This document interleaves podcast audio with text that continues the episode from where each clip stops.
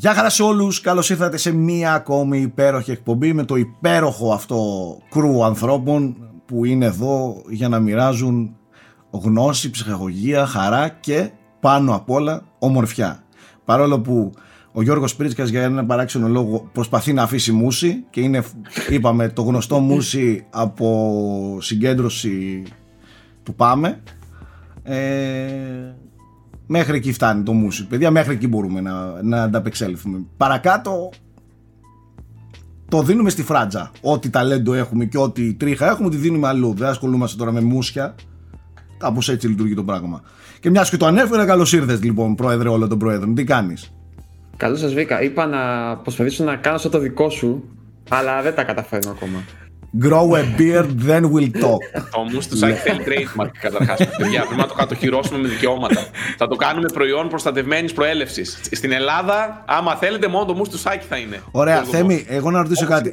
Εσύ γιατί ούτε τρίχα στο, στο, στο Εγώ στηρίζομαι, ρε φίλε. Ρε αδερφέ, είπαμε. Καθαρό clean look. Είπαμε, ρε αγόρι Λοιπόν. μου. Μήπως προετοιμάζεσαι για το στρατό; Ε, μην το πας εκεί πέρα τώρα, Ε, καθένα τι με να τους σου πω κουκλακώσεις. τώρα.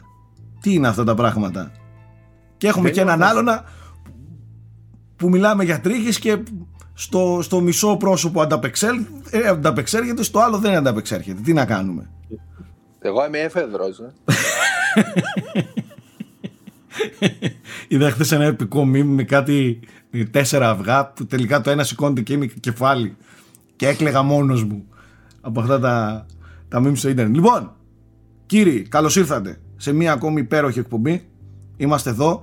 Ε, είχαμε, δεν είμαστε πολύ μ, συνεπείς τελευταία στο πρόγραμμά μας, αλλά, αλλά, αλλά, ε, πιστεύω ότι μελλοντικά στο άμεσο μέλλον θα δείτε έτσι μερικές ωραίες ενδιαφέρουσες προσθήκες, παύλα αλλαγές, παύλα βελτιώσεις ε, που χρειάζονται, τις θέλουμε και νομίζουμε ότι θα σας αρέσουν. Ε, μην φαντάζεστε ότι θα αλλάξει κάτι τρομερό στην εκπομπή, απλά θέλω να σας πω ότι λίγο το ψάχνουμε, δεν είναι ότι το έχουμε παρατήσει και το, και το ξεχνιόμαστε. Ε, τελευταία για κάποιο λόγο είμαστε όλοι σούπερ πολύ άσχολοι. Ε, και συνέχεια κάποιος θα μας τη χαλάσει ας πούμε την, ε, τη συνταγή της, αφ- της επιτυχίας. Οπότε γι' αυτό και ήμασταν λίγο εκτός. Αλλά σημασία έχει ότι είμαστε τώρα με εκπομπή και μια εκπομπή η οποία έχει πράγματα να, να κουβεντιάσει τα οποία πράγματα σιγά σιγά θα μας τα φέρει ο ανταποκριτής μας από τη Ρώμη ε, Θεόδωρος Αγγελάκης Ανδρεάδης γνωστός και ο Στέμις Μπολτσής ε, παρακαλώ Λοιπόν, αυτή την εβδομάδα είχαμε μπόλικη μπόλικη επικαιρότητα. Ε, ωστόσο, νομίζω ότι αυτό που επικράτησε τέλος πάντων ήταν οι ειδήσεις σχετικές με το PlayStation. Και ήταν και ένας από τους λόγους που η εκπομπή καθυστέρησε λιγάκι, γιατί Μμμ. πέρα από τις στιγμές που δεν μπορούσαμε, ε, μετά ανακοίνωσε και ένα State of Play Sony. Και είπαμε θα το Οπότε κάνουμε είπαμε- μετά το State of Play. Ναι, είπαμε να το κάνουμε μετά το συγκεκριμένο show. Οπότε το ένα συμβάν της εβδομάδας ήταν το State of Play. Ε, το οποίο, αν θέλετε, μπορώ να σας πω ε, ονομαστικά τις λίγες ανακοινώσεις που είχε. Να μιλήσουμε λίγο για το event και μετά να δούμε και όλα τα υπόλοιπα του PlayStation. Γιατί πριν το event είχαμε κάποιες πολύ σημαντικές εξελίξεις, όπως νέο PSVR, καθυστερήσεις παιχνιδιών, κυκλοφορίες σε άλλες πλατφόρμες, ε, δωρεάν παιχνίδια για όλους, ένα, καυτός μήνα, ένα καυτό μήνα στο PS Plus και πολλά πολλά άλλα. Ξεκινάμε με το State of Play, ωστόσο. Τι είδαμε τώρα; Τα λέω επιγραμματικά, εστιάστε σε όποιο θέλετε. Ε, ξεκινώντας, είδαμε τι ακριβώς θα συμβεί με την PS5 έκδοση του Crash Bandicoot 4. Είδαμε νέα αναλυτικά πλάνα από το Returnal, το νέο Kung Fu παιχνίδι Sifu, είδαμε ξανά το Knockout City της EA που το είχαμε δει και στο πρόσφατο Nintendo Direct, είδαμε τα πρώτα Μπορώ να gameplay σταματάω πλάνα. όπου, όπου θέλω. Μπορώ να σε διακόπτω να σχολιάζω. Ε, Έλεγα να τα πω όλα και τώρα μου χαλάς το CD. Άντε, να μην σου το χαλάσω, πες τα. Λοιπόν, είδαμε από Indie, Solar Rush, ε, Five Nights at Freddy's ε, και ένα Bridge of Spirits. Αυτά από Indies. Και το Oddworld Soulstorm που θα έρθει στο PS Plus, το Deathloop της Bethesda και το Final Fantasy 7 Remake που θα έρθει στο PS5. Τα σχόλια σε εσάς για το event και για αυτά που έδειξε. Θα σχολιάσω, θα ξεκινήσω μάλλον σχολιάζοντας το, το μεγαλύτερο happening του, του event. Είναι ότι, ε, του show τέλος πάντων του μικρού, ότι η Sony, η Sony λέω, η EA όντως, όντως πιστεύει σε αυτό το παιχνίδι που συνεχίζει και το δείχνει. Δηλαδή υπάρχει άνθρωπος τώρα στην EA ας πούμε που λέει Λοιπόν, ελάτε εδώ όλοι μαζί. Τι έχουμε; Mass Effect. Αυτό το άλλο. Αρχίδια. Ελάτε εδώ. Θα φτιάξουμε ένα indie. Θα βάλουμε άλλους όχι εμείς. Ένα indie το οποίο θα είναι τύπου αρένα τύπου αυτό που είναι ολέα Εμείς οι boomers το είναι όλα τι παίζει. Κάτι εδώ βαράνε μεταξύ τους σε μια αρένα και PvP και τέτοιες μαλακίες. Αυτό θα κάνουμε. Περίμενε λίγο, αυτό δεν είναι κάτι σαν αθλητικό με μια μπάλα, κάτι τέτοιο κατάλαβα. Ναι, είναι, είναι σαν τα μήλα. Είναι σαν τα μήλα. Ναι. ναι, απλά είναι τύπου ε... Royal φάση, ρε παιδί μου, κάπως έτσι. Η ομάδα είχε πάρα πολλά για να ασχοληθούμε με τον άκρο. Ε, όχι. Όχι. Θα ασχοληθούμε με αυτό και θα μιλάμε για 45 λεπτά γι' αυτό.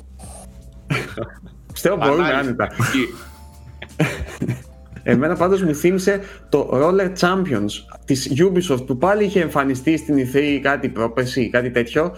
Δεν το ξαναείδαμε ποτέ. Χασμένο από το Θεό. Εγώ σας ναι, προκαλώ. Δεν σας πω ότι η Ubisoft έχει βγάλει ένα Battle Royale. Το, το θυμάστε αυτό ότι υπάρχει στην αγορά. Αυτό. Το Hyperscape. Μόλις αυτό θα σας έλεγα. Σας προκαλώ να μου βρείτε, να μου βρείτε ένα, ένα show που είναι τύπου state of play, τύπου οτιδήποτε από αυτά τα προσωπικά, τα μεγάλα τα show που, που δεν έχει ανακοινωθεί τέτοιο παιχνίδι και συνεχίζει εκείνο το παιχνίδι και το θυμάστε εσείς τώρα. Όλα έχουν την ίδια ονομασία. Hyper, Day, Day, By, Jai, My, Kai, Action, Splitters. Έχουν όλα μια συγκεκριμένη ονομασία. Η EA μας δουλεύει. Επίσης θεωρώ ότι ε, για να μιλήσουμε και σοβαρά ε, αυτά τα παιχνίδια εντάξει από κάτι τέτοια χαζά μπορεί να γίνουν τεράστιες επιτυχίες και μετά να έρθει εδώ. Τα ίδια λέγαμε και για το Fortnite κάποτε. Και, ναι, και, να, και, να, και μετά να μην μπορούμε να, να κρυφτούμε σε λάκους αν αυτό γίνει το νούμερο ένα trend σε όλο τον πλανήτη ας πούμε το παιχνίδι της EA με τα μήλα. Έτσι. Για την ώρα δεν το πιστεύω εγώ το παιχνίδι και νομίζω ότι και ούτε η EA το πιστεύει. Μήπως κάνουν άλλα πράγματα ε, να καλύπτουν άλλα πράγματα με τέτοια παιχνίδια. Τέλος πάντων, για να μην μείνουμε τόσο πολύ σε αυτό, να πω ότι ε, αστείο το γεγονός ότι βλέπουμε εδώ και 4-5 χρόνια ε, trailers για το Soulstorm, το Oddworld. Επιτέλους, δόξα τω Θεώ, ανακοινώθηκε και η ημερομηνία κυκλοφορίας 6 Απριλίου στο PlayStation 4 ε, και, PlayStation, και PC. Okay. PS5, PS5 θα είναι η έκδοση PS5 ή θα είναι ε, μέσω του backwards. Θα είναι έκδοση PS5 και θα είναι και τζάμπα για όλους στο PS Plus. Αυτό, αυτό θα έλεγα αμέσως. Το σημαντικό είναι ότι θα το παίξουν τζάμπα ε, αυτοί που έχουν PS Plus ε, στο PS5. Τώρα, ένα άλλο που ήθελα να σχολιάσω. Το Returnal συνεχίζει και μου κλείνει το μάτι εγώ το βλέπω ως ένα παιχνίδι, για να, για να είμαι και απόλυτα ειλικρινής, το βλέπω ως ένα παιχνίδι που δεν είναι triple triple triple A. Δεν είναι. Δεν είναι. Ναι. Ε, δεν το βλέπω σαν το επόμενο big thing. Το βλέπω σαν, σαν Days Gone για τη Sony. Και, και πιο κάτω είναι. Και, και, ίσως, και ίσως πιο κάτω. Δηλαδή και τα πλάνα φαίνονται ότι είναι λίγο, είναι λίγο απλό, λίγο πιο indie μοιάζει. Ε, επειδή παραλίγο να κάνουμε μια συνέντευξη και επειδή ασχολήθηκα λίγο παραπάνω ψάχνοντας ε, για το Eternal, καταρχάς η Housemark είναι πολύ μεγάλο project για αυτήν, πολύ μεγαλύτερο από οτιδήποτε άλλο έχει κάνει, έτσι, η οποία ήταν μια μικρού, ας πούμε, με μικρής κλίμακας παιχνιδιών μέχρι στιγμής δημιουργός. Είναι πολύ μεγάλο βήμα για αυτήν. Καλό είναι που η Sony επενδύει σε τέτοια μικρά στούντιο, αλλά όπως λες και εσύ δεν είναι AAA ακόμα. Όχι. Είναι από ό,τι κατάλαβα έχει πάρει αυτό για το οποίο φημίζεται έτσι κι αλλιώς η Housemark, δηλαδή αυτό το arcade shooter, το γρήγορο ε, στο gameplay, το έχει μεταφέρει σε ένα third person ε, shooter, το οποίο φαίνεται αρκετά εντυπωσιακό. Εμένα μου αρέσει δηλαδή έτσι όπως, έτσι όπως το βλέπω, σαν, σαν δράση. Ε, και το έχει ντύσει όμως και με ένα σενάριο το οποίο μένει να δούμε πόσο ενδιαφέρον θα είναι. Ε, το, τα πλάνα που είδαμε, αν θυμάσαι το τέλος, κλείνουν με ένα σπίτι μέσα από αυτή ναι, σαν, σαν να ανακαλύπτει τον εαυτό της αυτή ναι, και ε, αυτή το παρελθόν έχει της. Τραύμα, ναι, έχει κάποιο τραύμα από το παρελθόν κτλ. κτλ. Ακούγεται λίγο κλισέ, ε, παρ' όλα αυτά σαν εικόνες, σαν αισθητική, φαίνεται ωραίο. Δηλαδή, ναι. εγώ ας πούμε ότι ενώ δεν είναι του στυλ μου πολύ το gameplay, ε, μου φαίνεται ενδιαφέρον. Δεν κόβω και φλέβες, αλλά μου φαίνεται ενδιαφέρον και μακάρι να είναι αυτό το έναυσμα για να μεγαλώσει λίγο η Housemark παραπάνω, ας πούμε, να είναι επιτυχημένο. Αυτό που εμένα μου φαίνεται πολύ ενδιαφέρον στο συγκεκριμένο παιχνίδι είναι καταρχάς το setting του, τρελαίνομαι για αυτό το sci-fi σκηνικό, τρελαίνομαι για, για, κάτι, για ένα art direction που μοιάζει πάρα πολύ με Prometheus, με Alien και τέτοια πράγματα. Λίγο Lovecraft. Ναι, πατέρα ε, και τα αρχαίο, λοιπά. αρχαίο πολιτισμό, αρχαίο εξωγήινο πολιτισμό, αυτό το, α- το, το ταξίδι προς το άγνωστο ας πούμε. Αυτό εμένα μου, ε, μου κλείνει πολύ έντονα το μάτι. Τώρα από εκεί και πέρα ξέρω ότι δεν είναι ένα παιχνίδι που, που θα είναι υπερπαραγωγή. Φαίνεται.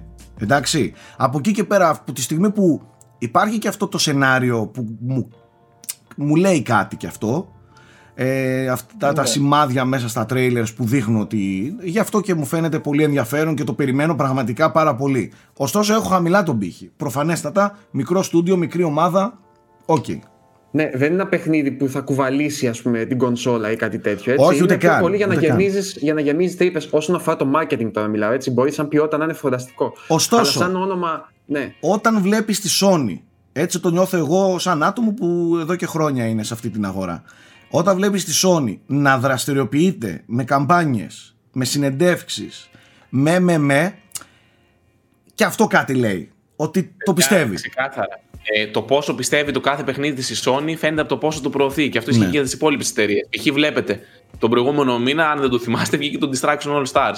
Το οποίο απλά το πέταξε μέσα στο PlayStation Store, στο PS Plus και λέει πάρτε το. Ούτε πολλά trailers, ούτε πολλή προώθηση, Ναι, ναι. τίποτα. Αυτό, εντάξει. αυτό εννοώ. Οκ. Ότι τη βλέπω λίγο πιο δραστήρια με το Returnal. Ε, Κοίτα, η αλήθεια είναι ότι τικάρει όλα τα στοιχεία του τι περιμένεις από ένα exclusive PlayStation παιχνίδι τελευταία χρόνια. Είναι, αυ- είναι ε, ψιλοσκοτεινό, story driven, ε, science fiction, δηλαδή μέσα στο, πιστεύω στο image ας πούμε τη Sony ταιριάζει απόλυτα σαν, σαν προσθήκη. Οπότε δεν μου κάνει εντύπωση. Περισσότερο από ένα ε, All Stars που λες Θέμη, όπως και από άλλα παιχνίδια τα οποία έχουν φάει λίγο το χώμα της Sony τελευταία χρόνια και θα το συζητήσουμε μετά γιατί είχαμε και μια δυσάρεστη εξέλιξη όσον αφορά αυτό. Ναι, ναι, θα το Ε, πούμε. Ναι. Εγώ πάντως επειδή δεν το είδα live το, το State of Play, τότε την επόμενη μέρα ε, δεν είχα δει καθόλου αντιδράσεις και τα λοιπά, οι οποίες από ό,τι είδα προς την απογοήτευση κυμαίνονταν. Παρ' όλα αυτά, μόλις ξεκίνησε το, το show και είδα ότι ξεκινάει με Crash Bandicoot, ε, όλες οι προσδοκίες μου έπεσαν, έπεσαν κατευθείαν κάτω. Λέω εντάξει, okay, πάμε απλά να δούμε παιχνίδια που ψιλοξέραμε. Γιατί άμα ξεκινάς με κάτι τόσο light, ας πούμε, στο Crash Bandicoot, φαίνεται ότι δεν έχεις κάτι πιο χοντρό. Ε, Παρ' όλα αυτά όμως, εγώ είμαι πολύ θετικός με το State of Play. Δηλαδή, είδα παιχνίδια με εξαίρεση ένα-δύο, όπως ήταν TCA, ας πούμε, και αυτό το Five Night at Freddy's, πώς λέγεται. Όλα τα υπόλοιπα παιδιά μου άρεσαν πολύ. Δηλαδή, κανένα δεν μου ήταν αδιάφορο. Μμ.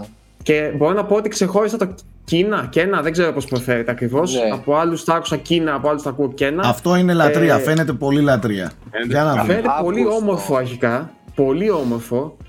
Τώρα απ' την άλλη είναι και αυτό λίγο ρίσκο. Γιατί είναι από ένα στούντιο το οποίο δεν έχει ξανακάνει παιχνίδι. Ε, ειδικευόταν σε 3D animation, έχει κάνει κάποιες φανταστικές δουλειές και σε διαφημίσεις και ένα fan βίντεο ε, με- από το Majora's Mask εμπνευσμένο. Ε, το παιχνίδι φαίνεται να έχει επιρροές από Zelda, ξεκάθαρα. Ε, αλλά από εκεί και πέρα, τι να πω, μακάρι να είναι τόσο ωραίο όσο φαίνεται. Ναι, το, το Κίνα και εμένα ε, μου αρέσει πάρα πολύ αυτό που βλέπω από το πρώτο κιόλας τρέιλερ. Είναι όντως πάρα πολύ όμορφο, το σίγουρο είναι αυτό.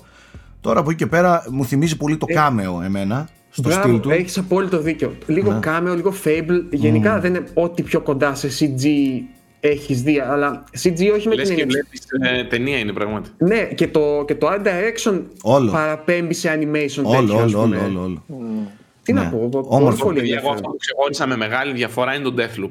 Α, Δεν το συμφωνώ μαζί σου, αλλά αυτό δεν μου κάνει εντύπωση εμένα. Εγώ το λέω από την αρχή της χρονιάς, είναι από τα πιο αναμενόμενα παιχνίδια μου. Ε, Και Ναι. όσο πιο πολύ βλέπω, τόσο πιο πολύ μου αρέσει. Και ιδίω τώρα που ε, από ό,τι κατάλαβα έχουν πάρει το moveset και όλα το, όλη τη γνώση που είχαν από τα Dishonored και το έχουν κάνει σε κάτι πιο ε, fast-paced action.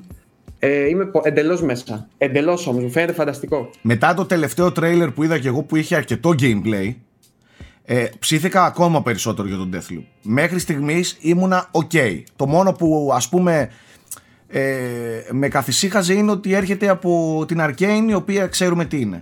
Ε, από εκεί και πέρα δεν, δεν μπορώ να πω ότι με τρέλαινε αυτό που έβλεπα. Αλλά σιγά σιγά αρχίζω και το και, και μου αρέσει ακόμα περισσότερο όσο βλέπω gameplay πλάνα. Πρέπει να έχουν κάνει φανταστική δουλειά. Και στην ε, αλληλεπίδραση και στις επιλογές και στο fast pace του πράγματος. Δηλαδή δεν ξέρω μακάρι να βγει τόσο καλό όσο φαίνεται. Νομίζω ότι η Arcane δεν έχει απογοητεύσει τα τελευταία χρόνια και ίσως είναι και λίγο δύσκολο. Είναι δηλαδή και ψηλό safe όταν βλέπεις Arcane κάτω και παίζει, παίζει στα νερά της. Αυτό είναι το θέμα. Δηλαδή το στυλ βλέπεις ότι το κατέχει, ρε παιδί μου αυτό. Είναι ένα twist σε κάτι που ξέρουν. Μ' αρέσει πάρα ε, πολύ το ύφος καταρχάς, έτσι. Αυτό το. Και εμένα. Ε, δεν ξέρω αν ξέρετε καθόλου ποιο είναι το σενάριο, ποιο είναι το setting κτλ. Αυτό που ξέρω εγώ είναι ότι όλο το παιχνίδι διαματίζεται σε, ένα, ε, σε μια παλιά βάση στερεωτική που γινόντουσαν πειράματα, όπου πλέον διαγανώνεται ένα πάρτι, το οποίο είναι σε μια λούπα όμως το πάρτι. Δηλαδή δεν, δεν, ναι. δεν, τελειώνει ποτέ. Και για να σπάσει αυτή η λούπα, εσύ ως πρωταγωνιστής πρέπει να καθαρίσεις 8 στόχους. 8 συγκεκριμένους ανθρώπους ε, μέσα στο πάρτι. Οι οποίοι δεν ξέρω για ποιο λόγο αυτοί σταματάνε τη λούπα. Ναι, έχει, έχει στοιχεία ε, roguelites μέσα. Δεν ξέρω αν έχει και. Δηλαδή, διαλέγεις κάθε φορά διαφορετικά όπλο, διαφορετικές δυνάμεις κτλ. που θα κάνεις στο run σου. Ε, και φυσικά μαθαίνεις ε, ρουτίνες των χαρακτήρων ε, που πάνε και σαν hitman, δηλαδή σιγά σιγά αρχίζεις και οργανώνεις τους στόχους σου για να τους προλάβεις όλους μέσα σε μία μέρα. Αυτό έχω καταλάβει ότι πρέπει να κάνεις. Πρέπει να καταφέρεις να σκοτώσεις και τους 8 μέσα σε μία μέρα. Ε, και ταυτόχρονα υπάρχει και ένας άλλος χαρακτήρας ο οποίος είτε το χειρίζεται τεχνητή νοημοσύνη, είτε άλλος παίχτης, που είναι αυτή η κοπέλα, που μπορεί να κάνει invade οποιαδήποτε στιγμή με τον κόσμο σου και να σε κυνηγήσει, να σε σκοτώσει δηλαδή. Οπότε. Έπος. ναι, πιστεύω θα γίνεται ένας χαμός. Έπω, δηλαδή. έπω, έπω. Έπος. Και είδαμε, έχει αρκετούς μηχανισμούς του Dishonored. Οπότε mm-hmm. όποιος έχει παίξει Dishonored θα είναι αρκετά οικείο με το stealth του, με αυτά τα. Και και δεν θυμίζει πάρα πολύ το No One Lives Forever. Δεν ξέρω αν το θυμάστε. Ναι, ναι, ναι. Σαν στυλ. Γενικά ναι, ναι. αυτό το 60s, ε, 60s spy, spy moves, ναι. ας πούμε. Ναι. Είπαμε μία λέξη κλειδί, arcane. ναι, η arcane είναι εγγύης, παιδιά. Είναι εγγύης, ε, Κακά τα ψέματα. Κάποια στούντιο είναι εγγύης. Θα είναι το πιο action της, πιστεύω. Έχει πάρα πολύ action. Δηλαδή περισσότερο και από Dishonored, περισσότερο και από Prey. Και εγώ έτσι κατάλαβα Γιώργο, ενώ ας πούμε το Dishonored μπορούσε να το, παίζεις, να το παίξεις action, αλλά πιο πολύ ήταν για stealth, αυτό μου φαίνεται το ανάποδο. Ενδεχομένως να μπορείς να το παίξεις stealth, αλλά μου φαίνεται πιο πολύ σαν action. Εκτός και αν εκεί εστιάζουν στα, στα trailer. Ε, στο τρέλερ λογικά ναι, θα το παίξει ναι. action. Εγώ ελπίζω να υπάρχει και το μονοπάτι του απόλυτου stealth. Και ξέρεις, σαν ε, Hitman φάση, αλλά ναι. ο καλός ο Hitman. Ε, πιστεύω, πιστεύω ότι είναι ναι. δεδομένο ότι θα υπάρχει. Τώρα τι να πω. Για να δούμε. Ε, το άλλο που μου έκανε τρομερή εντύπωση είναι το, αυτό το Sifu. Το οποίο είναι ένα κουμφού παιχνίδι. Ναι, ε, το οποίο έχει Καταρχάς είχε φανταστικό animation, να το πω αυτό. Αυτό μου έκανε πρώτη εντύπωση. Ωραία σκηνικά, εμπνευσμένα ξεκάθαρα από ταινίες του είδους. Mm-hmm. Ε, και ξέρω. Ναι, δεν έχω παίξει το προηγούμενο παιχνίδι της. Πώς λέγεται, Slockup. Η, η εταιρεία που το φτιάχνει. Δεν έχει κάνει ένα παιχνίδι που λέγεται Absolver, το οποίο είναι πάλι έτσι ε, με melee combat. Αλλά δεν το έχω παίξει για να δω αν είναι καλό. Mm. Πάντω και αυτή φαίνεται σαν να είναι προέκταση του προηγούμενου παιχνιδιού της. Μου άρεσε πάρα πολύ. Δεν ξέρω. Ε, είμαι έτοιμος να ρίξω πολύ ξύλο σε αυτό το παιχνίδι. Γιώργο ε, Πρίτσκα, δεν είναι τυχαίο που σου αρέσει αυτό το παιχνίδι, γιατί είσαι σαν αυτούς τους γέροντες σοφούς που ειδικεύονται για πάρα πολλά χρόνια σε μια πολεμική τέχνη. Και την κάνουν master μετά. Και είναι master. Και είναι master. Ναι, ναι, ναι. ναι, ναι. Ε, έβγαλε. Αν και το σκηνικό που έδειξε ήταν καθαρά από Old Boy στο, στο διάδρομο εκεί πέρα στο τούνελ, αλλά σαν στυλ, όντως θυμίζει λίγο Kill Bill, κλασικές κουμφού ταινίες δηλαδή. Ναι, αλλά θέλαμε και λίγο, θέλαμε και λίγο αιματάκι, όχι φώτα στις μπουνιές. Ε. Α, όχι, εγώ δεν, δεν, δεν, με πειράζει καθόλου. Τα θέλω αν, Όχι, γιατί είπες Kill Bill. Γιατί είπες Kill Bill. Το θέλαμε Α, ναι, λίγο okay. να, να φεύγει και κανένα κεφάλι, κανένα πόδι, κανένα. Ναι, ναι, ναι. Σωστό. Άμα είναι Kill Bill, να είναι Kill Bill, όχι έτσι. Είναι περισσότερο Τσάκι Τσάν. Μπράβο, κάτι τέτοιο. ναι, ε, ναι. Αλλά φάνηκε εντυπωσιακό γιατί είχε και μπόλικη και με το περιβάλλον. Δηλαδή είχε κάτι σκηνικά που έφευγαν από ταράτσε χρησιμοποιούσε και πάνω στο, στη μάχη το περιβάλλον αρκετά. Πολύ μπιμουβιά πάντως. Το γουστάρω πάρα πολύ αυτή την μπιμουβιά που έχει, ναι. Τέλος πάντων. Ε, πάμε λίγο να σχολιάσουμε. Καταρχάς, επειδή δεν έχω σχολιάσει ακόμα, εμένα το State of Play δεν μου άρεσε καθόλου. Και θεωρώ δηλαδή ότι η Sony... Ε, Βέβαια, θα είμαι ειλικρινής, δεν το προώθησε και πάρα πολύ. Έκανε δυο tweet, είπε δυο post, εντάξει, θα έχουμε state of play. Φαινότανε από πριν το State of Play ότι δεν θα είναι κάτι μεγάλο. Όταν έχουν κάτι μεγάλο να hypάρουν, νομίζω ότι το λένε. Τώρα αυτό δεν ήταν τίποτα σπουδαίο. Ευτυχώς δεν κράτησε πάρα πολύ. Ε, δεν είχε, οκέι, okay, κάποια έτσι ωραία παιχνίδια, κάποιες ωραίες ανακοινώσεις, αλλά τίποτα το ιδιαίτερο. Σε μια εποχή βέβαια που δεν μπορεί να βρει κανείς PlayStation 5 και είναι απαγορευμένη λέξη, ίσως δεν ήθελε και να έχει και θράσος να βγαίνει και να λέει για το μέλλον του PS5 που τα παιχνίδια που έρχονται τώρα. Γιατί δεν θα έχει κανείς τέτοια παιχνίδια. Ε, κονσόλα να τα παίξει. Τώρα, στο, στο κομμάτι των ανακοινώσεων. Έλα, Nike. Ναι, ξεχάσαμε ένα πολύ σημαντικό θεωρώ εγώ.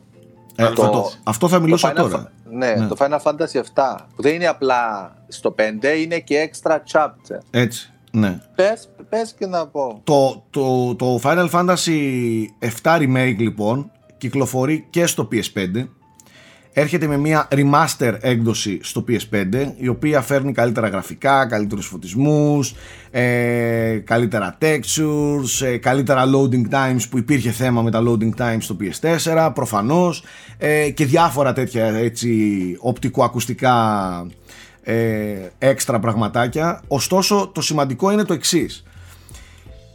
Όσοι έχουν το PlayStation, την PlayStation 4 έκδοση θα έχουν δωρεάν και την PlayStation 5 έκδοση.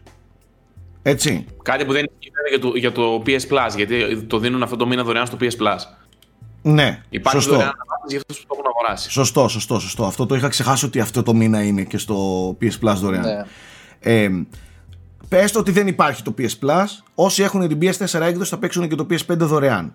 Ωστόσο, η, η Square Enix μέσω της Sony ανακοίνωσε ότι θα υπάρξει και ένα έξτρα κεφάλαιο, ένα έξτρα υλικό, ένα έξτρα quest line με την Yuffie και την παρέα της ε, το οποίο θα είναι κάτι σαν, σαν DLC να το πω έτσι.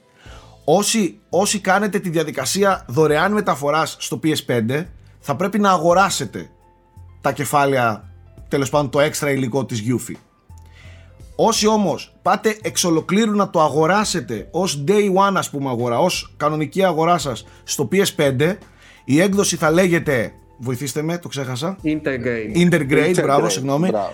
η έκδοση θα λέγεται Intergrade και θα είναι ενσωματωμένο το κεφάλαιο το έξτρα υλικό του, ε, του Final Fantasy 7 του remake αυτό γιατί έβλεπα κάποιους που λίγο μπερδεύτηκαν ρε παιδί μου ότι και από ό,τι κατάλαβα δεν θα υπάρχει στο PS4 τα έξτρα, το έξτρα υλικό. Αυτό κατάλαβα εγώ τουλάχιστον από τις ανακοινώσεις. Γιατί; Γιατί το λέω αυτό; Όταν ανακοίνωσε, όταν έδειξε το τρέιλερ της, ε, ε, της Yuffie, του νέου υλικού, του νέου περιεχομένου, στο τέλος έλεγε μια ημερομηνία και ένα λογότυπο μόνο PS5. Έτσι, έλεγε 16 ας πούμε και ένα PS5. Δεν ξέρω αν θέλουν απλά να σμπρω, για να έχουν, ξέρεις, ε, μια δικαιολογία να επανακυκλοφορήσουν το παιχνίδι στο PS5 θέλαν να δώσουν και exclusive υλικό. Έτσι, αυτό δεν το γνωρίζω. Αλλά δεν θέλω και να βάλω το χέρι μου στη φωτιά. Μπορεί όντως να διατεθεί κανονικά και στο PS4 αυτό το έξτρα υλικό. Δεν ξέρω. Αυτό μπορεί να κάνω λάθος αν υπάρχουν κάποιες πηγές ε, να τις βάλουν τα παιδιά από κάτω να με διορθώσουν. Το σίγουρο είναι ότι έρχεται και στο PS5 μια τεράστια παιχνιδάρα, ετοιμάζει το έδαφος και για τα επόμενα parts, σ- πλέον στη νέα της κονσόλα ε, η Sony. Ε, ευπρόσδεκτο το γεγονός ότι έρχεται καλύτερο, βέβαια στο Twitter από ό,τι είδα και μερικά που, σχόλια που έχω να κάνω εγώ είναι ότι σε κάποια το PS4 φαίνεται πιο όμορφο. Ο Θέμης μπορεί να Ή βάλει τουλάχιστον κάποια... δεν φαίνεται και τόσο διαφορετικό. δηλαδή, εγώ που. Όχι, δηλαδή λένε ε, new lightings και τα κάνουν πιο σκοτάδια όλα. ναι, είχε σημείο που γύρευε στο New Lightning. ναι, κάτι τέτοιο ας πούμε.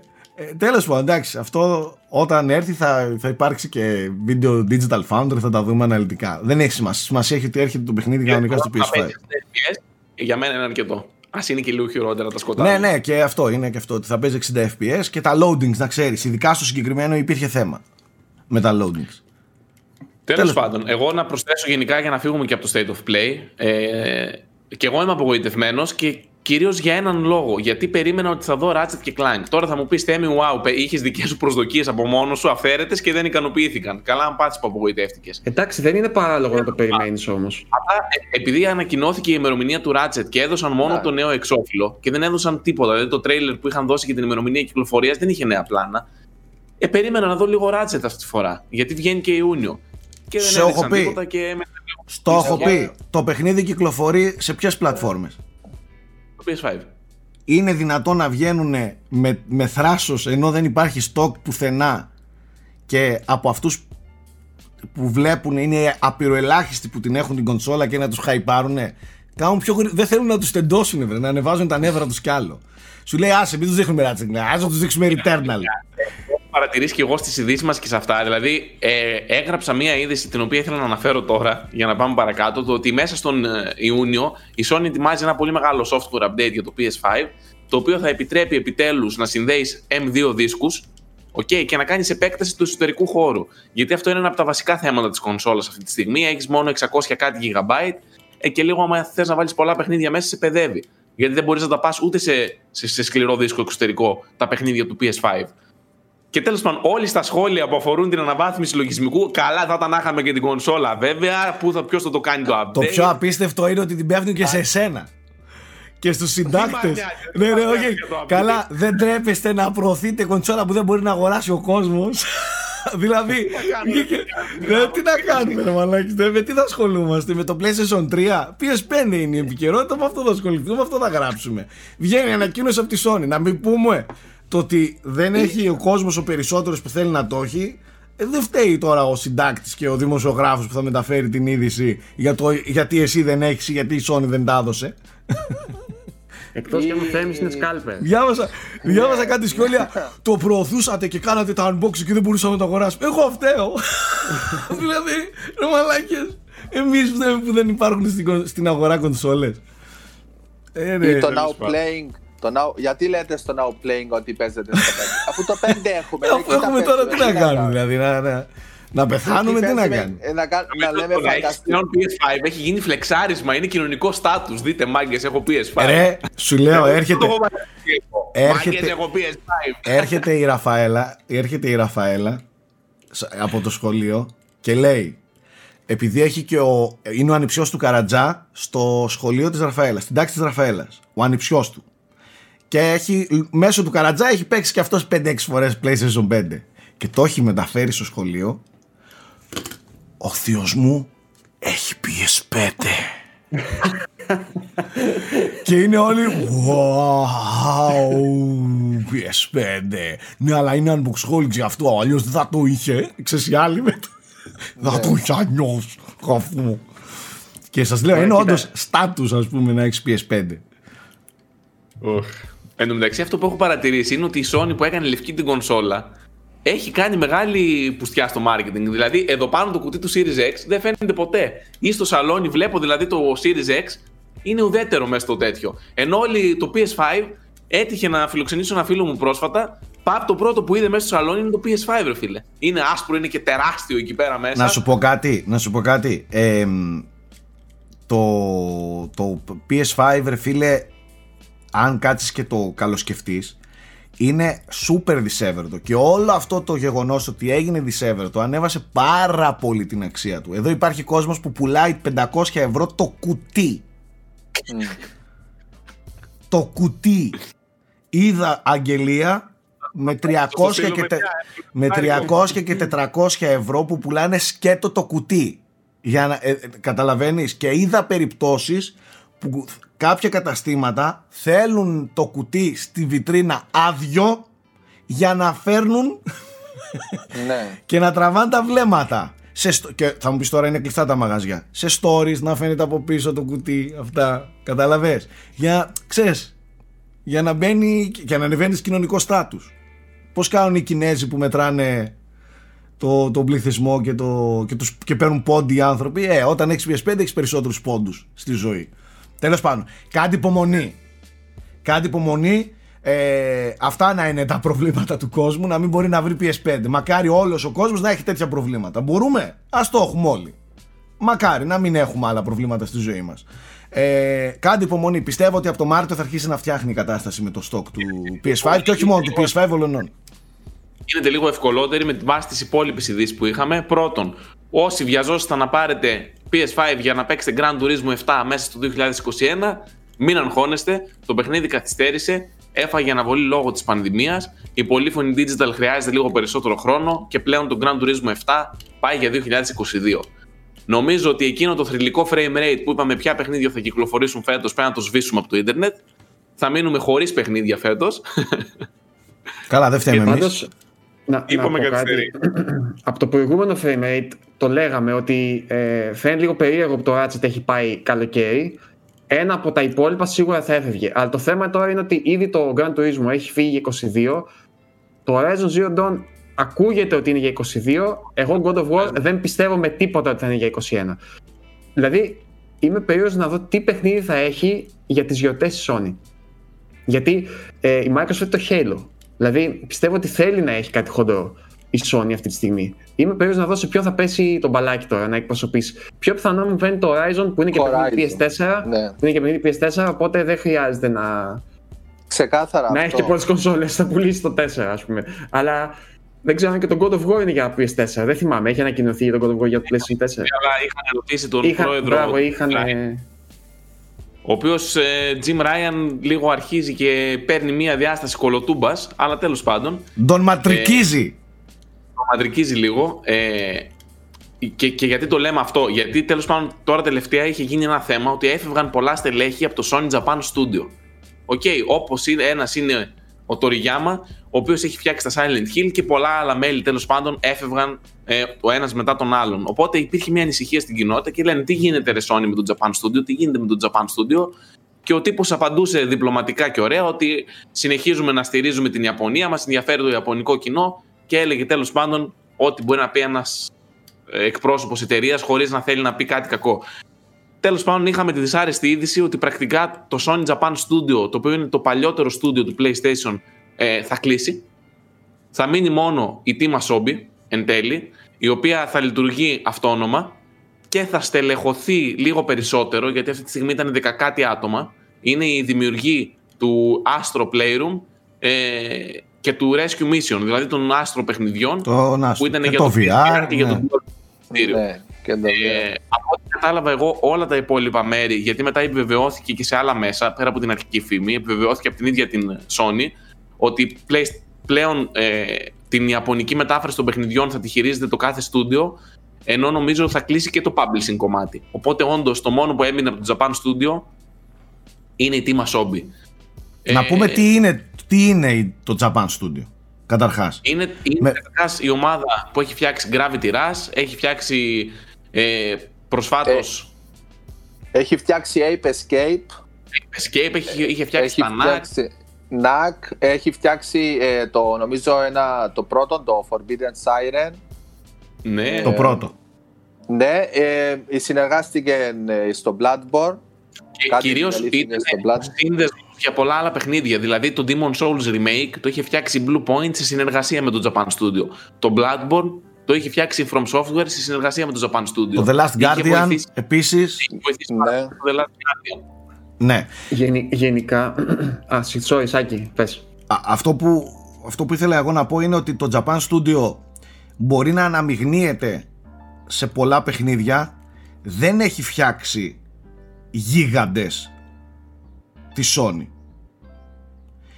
Και από αυτή την επιχειρηματική σκοπιά ενδεχομένως να στέκει από την πλευρά της Sony. Το αν είναι στενάχωρο για και χτυπάει στην νοσταλγία εννοείται. Ε, αλλά είχες πει ένα πάρα πολύ ωραίο σχόλιο Γιώργο όταν το συζητούσαμε στα chat που έχουμε μεταξύ μας και είχες πει ότι φαίνεται η στροφή της Sony προς τη Δύση και σαν να αγνοεί πλέον την ε, περισσότερο από ό,τι θα έπρεπε το έχεις πει δυτικοποίηση του development της Sony. Αυτό είναι το πιο στενάχωρο. Επιχειρηματικά δεν έχει στέκει εγώ θα το έλεγα γιατί παιχνίδια γίγαντες δεν φτιάχνει, έχει δυναμώσει τα υπόλοιπα της στούντιο για να φτιάχνουν αυτόνομα μεγάλα games ε, και έχει και τα χρήματα για να τα στηρίξει. Τώρα, το τι, το πόσο θα επηρεάσει η, η απουσία ενός Japan Studio σε κυκλοφορίες, αυριανές κυκλοφορίες που θα συμμετείχει ως βοηθός δίπλα σε επόμενο The Last Guardian, σε επόμενο Bloodborne, σε επόμενο τέτοιο τέλος πάντων τέτοιου βεληνικούς παιχνίδι, ε, αυτό θα το δούμε. Ωστόσο, αμυγός τα νούμερα, τα, τα, τα, τα χοντρά νούμερα, οι αριθμοί που τους ξεχνάμε και τους βάζουμε πολλές φορές κάτω από νοσταλγίες και, ε, και τέτοια πράγματα και συναισθήματα, τα χοντρά, τα, τα άσχημα, τα νούμερα, τα στεγνά στέκουν. Δεν έχει δώσει το Japan Studio κάτι που να δίνει χρήμα πίσω στη Sony.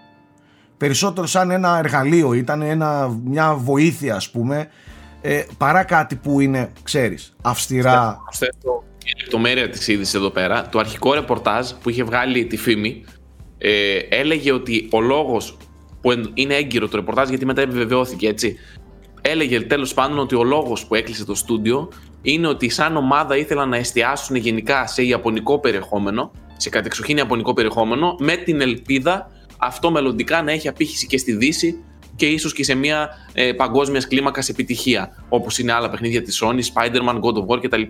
Η ίδια η Sony όμως, η διοίκηση της Sony, ε, πίεζε περισσότερο το στούντιο να δημιουργήσει εξ αρχής παιχνίδια τα οποία προορίζονται για το παγκόσμιο κοινό και όχι κάτι ειδικά για την Ιαπωνία. Ε, υπήρχε μάλλον μία ρήξη, γιατί πρόσφατα είχαμε και αλλαγή στη διοίκηση. Ε, είχε φύγει δηλαδή αυτός που ήταν για πάρα πολλά χρόνια υπεύθυνος του στούντιο και ανέλαβε ο, τη διοίκηση αυτός που είναι τώρα στην Team Asobi, ε, ο Νίκολας Ντουσέτ, με τον οποίο είχαμε κάνει και συνέντευξη πρόσφατα. Και τέλος πάντων, τα υπο... the rest is history. Πλέον η ομάδα δεν υπάρχει, υπάρχει μόνο η Team Asobi. Ε, ο λόγος, ας πούμε, ήταν αυτός. ότι η Sony ήθελε κυρίως να προσανατολιστεί στο περιεχόμενο που είναι για όλους τους παίκτες, όχι απλά στο ιαπωνικό περιεχόμενο. Αυτό εξηγώ κι εγώ. Ότι ε, αν η αρχή από πάνω λέει ότι παιδιά πρέπει να είμαστε πιο δυτικό πρεπείς δεν μπορούμε να εστιάζουμε μόνο στην Ιαπωνία γιατί μόνο η Ιαπωνία την Sony δεν την σώζει. Τώρα, το gaming εγώ θεωρώ ότι θα υποστεί πλήγμα αν θα υπάρξουν κι άλλες τέτοιες απώλειες όχι από την πλευρά της Sony, γενικά. Ε, αυτό είναι το μεγάλο πρόβλημα που έχω εγώ και το πιο δυσάρεστο που βλέπω σε όλη αυτή εδώ την είδηση είναι αυτό. Το, το ότι αρχίζει και, και πώς να το πω, πληγώνεται έντονα το ιαπωνικό gaming. Το οποίο ναι, το 80% εμείς οι δυτικοί δεν μπορούμε να το παρακολουθήσουμε παιδιά και το ξέρουμε. Αν δείτε δηλαδή τι παιχνίδια κυκλοφορούν, τι παιχνίδια είναι, δεν μπορούμε να τα παίξουμε εμείς. Κακά τα ψέματα, στη Δύση. Αλλά υπάρχει ένα μεγάλο ποσοστό, 20-30% που χωρίς αυτό η βιομηχανία είναι πολύ πιο φτωχή. Τέλος. Δεν μπορούν να βγάλουν οι δυτικοί παιχνίδια που παράγουν οι Ιάπωνες.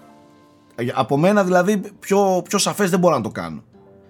Γι' αυτό και παραδέχομαι την Nintendo παρόλο που κάθεσαι και τη βλέπεις να σου, να σου αραδιάζει ένα εκατομμύριο τίτλους μπροστά στο τραπέζι που λες τώρα τι είναι όλα αυτά αλλά και τα Ιαπωνικά δεν μπορούν να τα διαβάσω το στηρίζει και μέσα από αυτά τα 10, 20, 30 Ιαπωνικά games θα βγουν και παιχνίδια που και εμείς θα μπορούμε να παίξουμε και θα κρατάνε και μια κουλτούρα στα video games πολύ χρήσιμη δεν γίνεται όλα τα video games να, να τα έχουμε με βάση το δυτικό τρόπο σκέψης.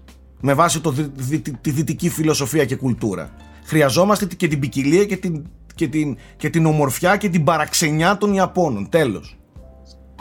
Να σημειώσω, Σάκη, ότι το PlayStation η διοίκησή του ε, πρακτικά το 2016 ξεκίνησε να μεταφέρεται η εξουσία ναι, ναι. στη Δύση γιατί η Sony άλλαξε τα headquarters της και έγινε πρακτικά αμερικάνικη εταιρεία, το PlayStation, έτσι. Και από τότε σιγά σιγά από το 2016 άρχισε να φέρει αυτό, Αυτό δεν λέει και πάρα πολλά. Και η Nintendo έχει τεράστιο κομμάτι στην Αμερική σε βαθμό που το επικοινωνιακό τουλάχιστον το χειρίζεται μόνο αυτή ας πούμε. Ε, ναι, θυμάστε με το Reggie. Αλλά, ναι, αυτό λέω, αλλά δεν είναι το ίδιο. Ε, να, να πω ένα μικρό σχόλιο. Για μένα είναι η επιβεβαίωση ότι το DNA της Sony αλλάζει πλέον και επίσημα. Δηλαδή, το Japan Studio, παιδιά, ήταν συνυφασμένο με τη Sony για πάρα πολλά χρόνια. Δηλαδή, μέχρι το 2010 ήταν η Sony. Ε, έκανε, επιτελούσε και το έργο το υποστηρικτικό στους developers όπως τώρα πλέον κάνουν δυτικά studios από ό,τι καταλαβαίνω, mm-hmm. όπως είναι η Guerrilla ας πούμε και τα λοιπά, mm. που είναι πιο... Και η Naughty Dog, σωστά. Δηλαδή έχει μεταφέρει και αυτή την αρμοδιότητα που ήταν για πολλά χρόνια Japan Studio, το οποίο παιδιά έχει βοηθήσει πάρα πολλούς developers να φέρει πράγματα στο PlayStation. Ε, και μόνο αν κοιτάξετε λίγο το που έχει συμμετοχή, είναι τρομερή η, η δουλειά τους. Δεύτερον, δεν κλείνεις για μένα από τη στιγμή που είσαι τόσο υγιής οικονομικά και έχεις τέτοια κέρδη, δεν κλείνεις και αφήνεις ελεύθερο τέτοια ταλέντα αφήνεις ελεύθερα να φύγουν στη βιομηχανία τέτοια ταλέντα. Μισό λίγο, μισό λίγο. Συγγνώμη που σε Δεν ξέρουμε πού πάνε τα ταλέντα. Μισό, μισό, μισό, μισό. Πήγαν στο Bokeh Studio που έκανε ο δημιουργός του Silent Hill. Έχουν κάνει δικά του στούντιο οι περισσότεροι. Αυτό θέλω να ρωτήσω γιατί αυτό δεν την ξέρω την λεπτομέρεια. Ναι, τα άτομα, τα μεγάλα ονόματα. Τα άτομα που δούλευαν και εργαζόντουσαν εκεί δεν απορροφήθηκαν από άλλα στούντιο; Τη Sony; Όχι, κάποια. Και οι περισσότεροι απολύθηκαν. Ναι. Ε, Κάποια αυτό, αυτό... Ε, αφομοιώθηκαν στη Τίμα Σόμπι, έγινε μια αναδιοργάνωση από ό,τι ναι. κατάλαβα, και, και, αλλά οι περισσότεροι έφυγαν απλά. Mm. Ε, αυτή τη λεπτομέρεια δεν την ήξερα. Εγώ νόμιζα ότι απορροφήθηκαν αλλού αυτοί. Ότι ναι. γιατί δεν ακούστηκε σαν έκλεισε, ακούστηκε σαν άλλαξε. Πήραν και... μεταθέσεις. Ναι, πίστευα ότι, ότι αυτοί, ότι αυτοί τα, τα, που είναι 30 χρόνια στη βιομηχανία δεν θα τους αφήσει έτσι να φύγουν. Ναι, δεν ξέρω. Είναι αυτό που λέτε μάλλον ότι υπάρχει μια ξεκάθαρη στροφή. Νομίζω ότι αυτό το πράγμα δεν θα γινόταν ποτέ αν ήταν ο, ο Γιωσίντα ε, ακόμα πρόεδρος. Νομίζω ότι ο ίδιος μπορεί και να έχει βάλει πλάτες όσο ήταν ε, πρόεδρος των Universal, ε, το, όλων των, των studio της Sony ας πούμε από το 10, από το 13, από πότε έγινε νομίζω πρόεδρος μέχρι να φύγει για να μπει ο Jim Ryan ε, μπορεί και να τους κρατούσε. Η αλήθεια είναι ότι δεν είχαν μεγάλες επιτυχίες αλλά για μένα έδιναν, όπως λέει και ο Σάκης πριν, κάτι διαφορετικό στη Sony. Και πλέον πάει προς μια ομοιομορφία η οποία είναι λίγο τρομακτική. Δεν μου αρέσει εμένα. Πολύ ποιοτικά όλα αυτά που φτιάχνει στη Δύση, σαν τα Monica, Naughty Dog κτλ. κτλ αλλά είναι πάνω κάτω το ίδιο πράγμα. Δηλαδή είναι πάνω κάτω το ίδιο ύφος, το ίδιο στυλ, με τις ίδιες φιλοδοξίες. Ε, τώρα παιχνίδια σαν το Gravity Rush, σαν το Last Guardian, σαν το Shadow, σαν το Siren, σαν το Loco Roco σαν το Ape Escape κάποτε. Δηλαδή έδιναν μία γεύση παραπάνω, ρε παιδί μου, έδιναν κάτι, κάτι, το, κάτι το διαφορετικό. Ακόμα και αν δεν ήταν blockbuster παιχνίδια. Και ε, το Parappa the Rapper ίσως είναι δικό του. Ναι, ναι, ναι, νομίζω έχουν συμμετοχή. Σίγουρα έχουν συμμετοχή, δεν ξέρω αν είναι δικό τους. Patapon, το Patapon ίσως. Ναι, το Patapon ήταν. Ε, καλά, δεν μιλάμε για το Aiko, όλα τη Team, της Team Aiko ήταν με συμμετοχή. Ε, ο παραγωγός του Bloodborne έφυγε. Έτσι. Δηλαδή δεν ξέρω καν τι σημαίνει αυτό και για ένα ενδεχόμενο Bloodborne 2 πλέον. Αν θα ήθελαν να κάνουν κάποια στιγμή. Μα και το Bloodborne, και αυτό δεν το είδαμε και πουθενά. Το Bloodborne, στο Bloodborne, το Japan Studio είχε σοβαρό ρόλο. Ε, ναι, ήταν, δηλαδή ήτανε... Ήτανε, γι' αυτό και δεν το έχουμε ξαναδεί σας λέω και είναι δύσκολο να το δεις αλλού ως μη exclusive ήτανε μέσα στα, στα εργαστήρια και στην παραγωγή. Κανονικότατα. Τέλος πάντων. Ναι. είναι μια, ένα τέλος εποχής και είναι μια δυσάρεστη, είναι μια δυσάρεστη ε, είδηση. Ωστόσο, θέλω να πιστεύω ότι, ξέρω εγώ, δεν θα υπάρχει καθόλου DNA μέσα της Ιαπωνικό. Δεν μπορεί, κάτι κάπου θα βασίζεται. Κοίταξε, το DNA το ορίζει κάθε φορά αυτή που είναι στην εξουσία και στη δημιουργική εξουσία, έτσι, δηλαδή αυτοί που παίρνουν τις αποφάσεις δημιουργικές. Ε, yeah. Ναι μένει να φανεί. Αυτή τη στιγμή πάντως είναι καθαρά στραμμένη προς τη Δύση. Και όταν λέμε Δύση εννοούμε ε, Ευρώπη-Αμερική, έτσι. Και όχι Ασία. Εγώ παρατηρώ μια αλλαγή κατεύθυνσης ε, για τη Sony και όσον αφορά το επιχειρηματικό μοντέλο ναι. και ετοιμάζω γενικότερα ένα άρθρο για το πού πιστεύω ότι θέλει να το πάει ε, και για όλα αυτά έτσι στο επικεφαλής όλης αυτής της προσπάθειας είναι ο Jim Ryan ε, ο οποίος είχε κάνει πάρα πολύ δουλειά στην Ευρώπη. Και εντάξει, είναι καμιά φορά αστεία τα memes και όλα αυτά, αλλά όντως είχε κάνει δουλειά στην Ευρώπη και είναι και ένας από τους λόγους που έχουμε και τόσα μεταφρασμένα παιχνίδια, έτσι.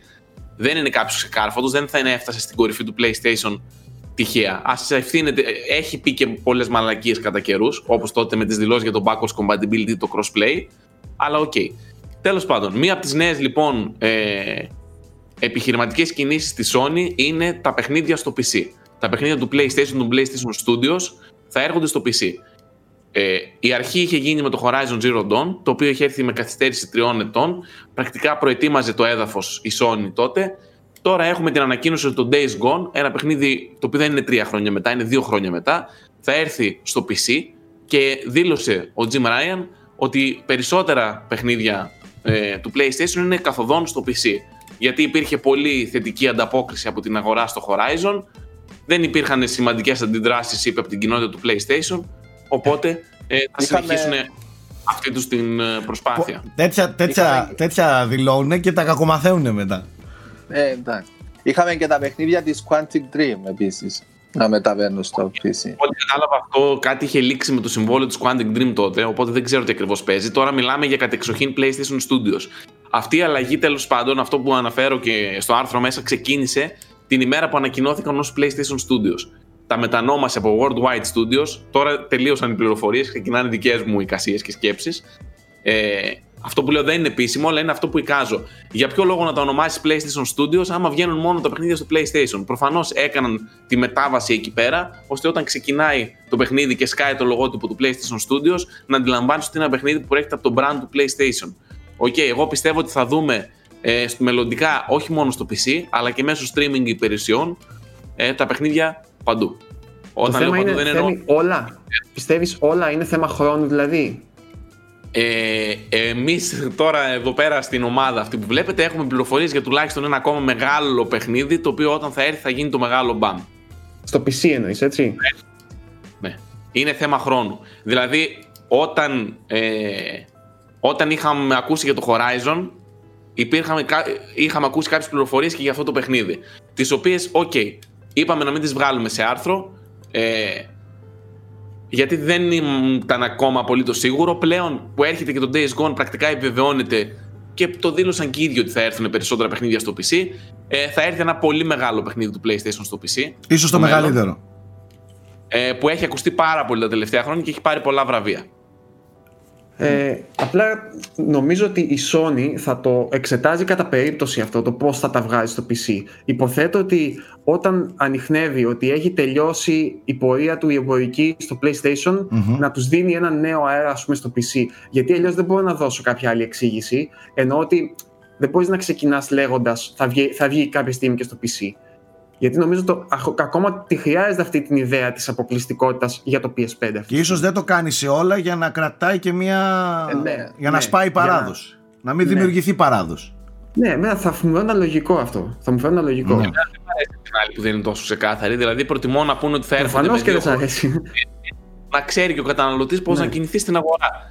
Ε, ωστόσο, ξαναλέω ότι είναι δοκιμάζουν ακόμα τα νερά. Καταρχάς, άμα δείτε τα παιχνίδια στο Steam, βγαίνουν με publisher το PlayStation Mobile, το οποίο δεν, δεν ήξερα καν τι είναι αυτό το τμήμα, και στην αναζήτηση για το τι ακριβώς συμβαίνει το έμαθα. Ναι. Ε, δηλαδή, δεν, δεν είναι ακόμα απολύτως έτοιμη. Ε, το, το PC port του Horizon άργησε λιγάκι μέχρι να σταθεροποιηθεί. Πλέον είναι σε πάρα πολύ καλή κατάσταση και ελπίζω και το Days Gone να βγει με τόσο καλό port όσο είναι πλέον το Horizon μετά τα τελευταία patches. Ε, θέλουν δουλειά σε αυτό το κομμάτι. Δηλαδή, δεν έχει έρθει πλήρως το οικοσύστημα του PlayStation. Δεν παίζεις στο, στο Steam και παίρνεις trophies, να το πω έτσι. Δεν έχεις τη friend list σου. Είναι παιχνίδι που είναι αμυγός στο Steam. Πιστεύω ότι και αυτά θα έρθουν σιγά σιγά. Ε, και μην ξεχνάμε ότι πριν από ένα χρόνο περίπου είχαν δώσει ε, τα χέρια με τη Microsoft. Θυμάστε αυτή την είδηση. Ότι PlayStation και Microsoft κάνουν μια μεγάλη συνεργασία για cloud υποδομές. Η Sony ετοιμάζει cloud streaming υπηρεσία. Οκ, okay, πέρα από το PlayStation Now, ετοιμάζει κάτι πολύ μεγαλύτερο, πολύ πιο δυνατό. Το οποίο πιστεύω θα έρθει και σε πολλές περισσότερες Χρόνια το λέμε, ρε Θέμη. Χρόνια το λέμε ότι, ότι αυτές οι δύο μελλοντικά συνεργάτες κανονικοί θα είναι.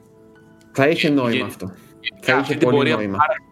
Πριν από μερικά χρόνια, δηλαδή PC, ε, κυκλοφορήσει και σε άλλες πλατφόρμες, πιστεύω εγώ προσωπικά ότι θα τη δούμε και από τη Sony ε, με λίγο πιο αργά αντανακλαστικά, λίγο πιο καθυστερημένα, δηλαδή όχι όλα day one, αλλά σιγά σιγά είδατε, από τα τρία χρόνια του Horizon πήγαμε στα δύο χρόνια του Days Gone. Όσο, ε, όμως, όσο όμως η επιτυχία του, του, του PlayStation brand βασίζεται σε αυτές τις μεγάλες αποκλειστικότητες, του, όχι του PlayStation brand, του PlayStation, της PlayStation κονσόλας.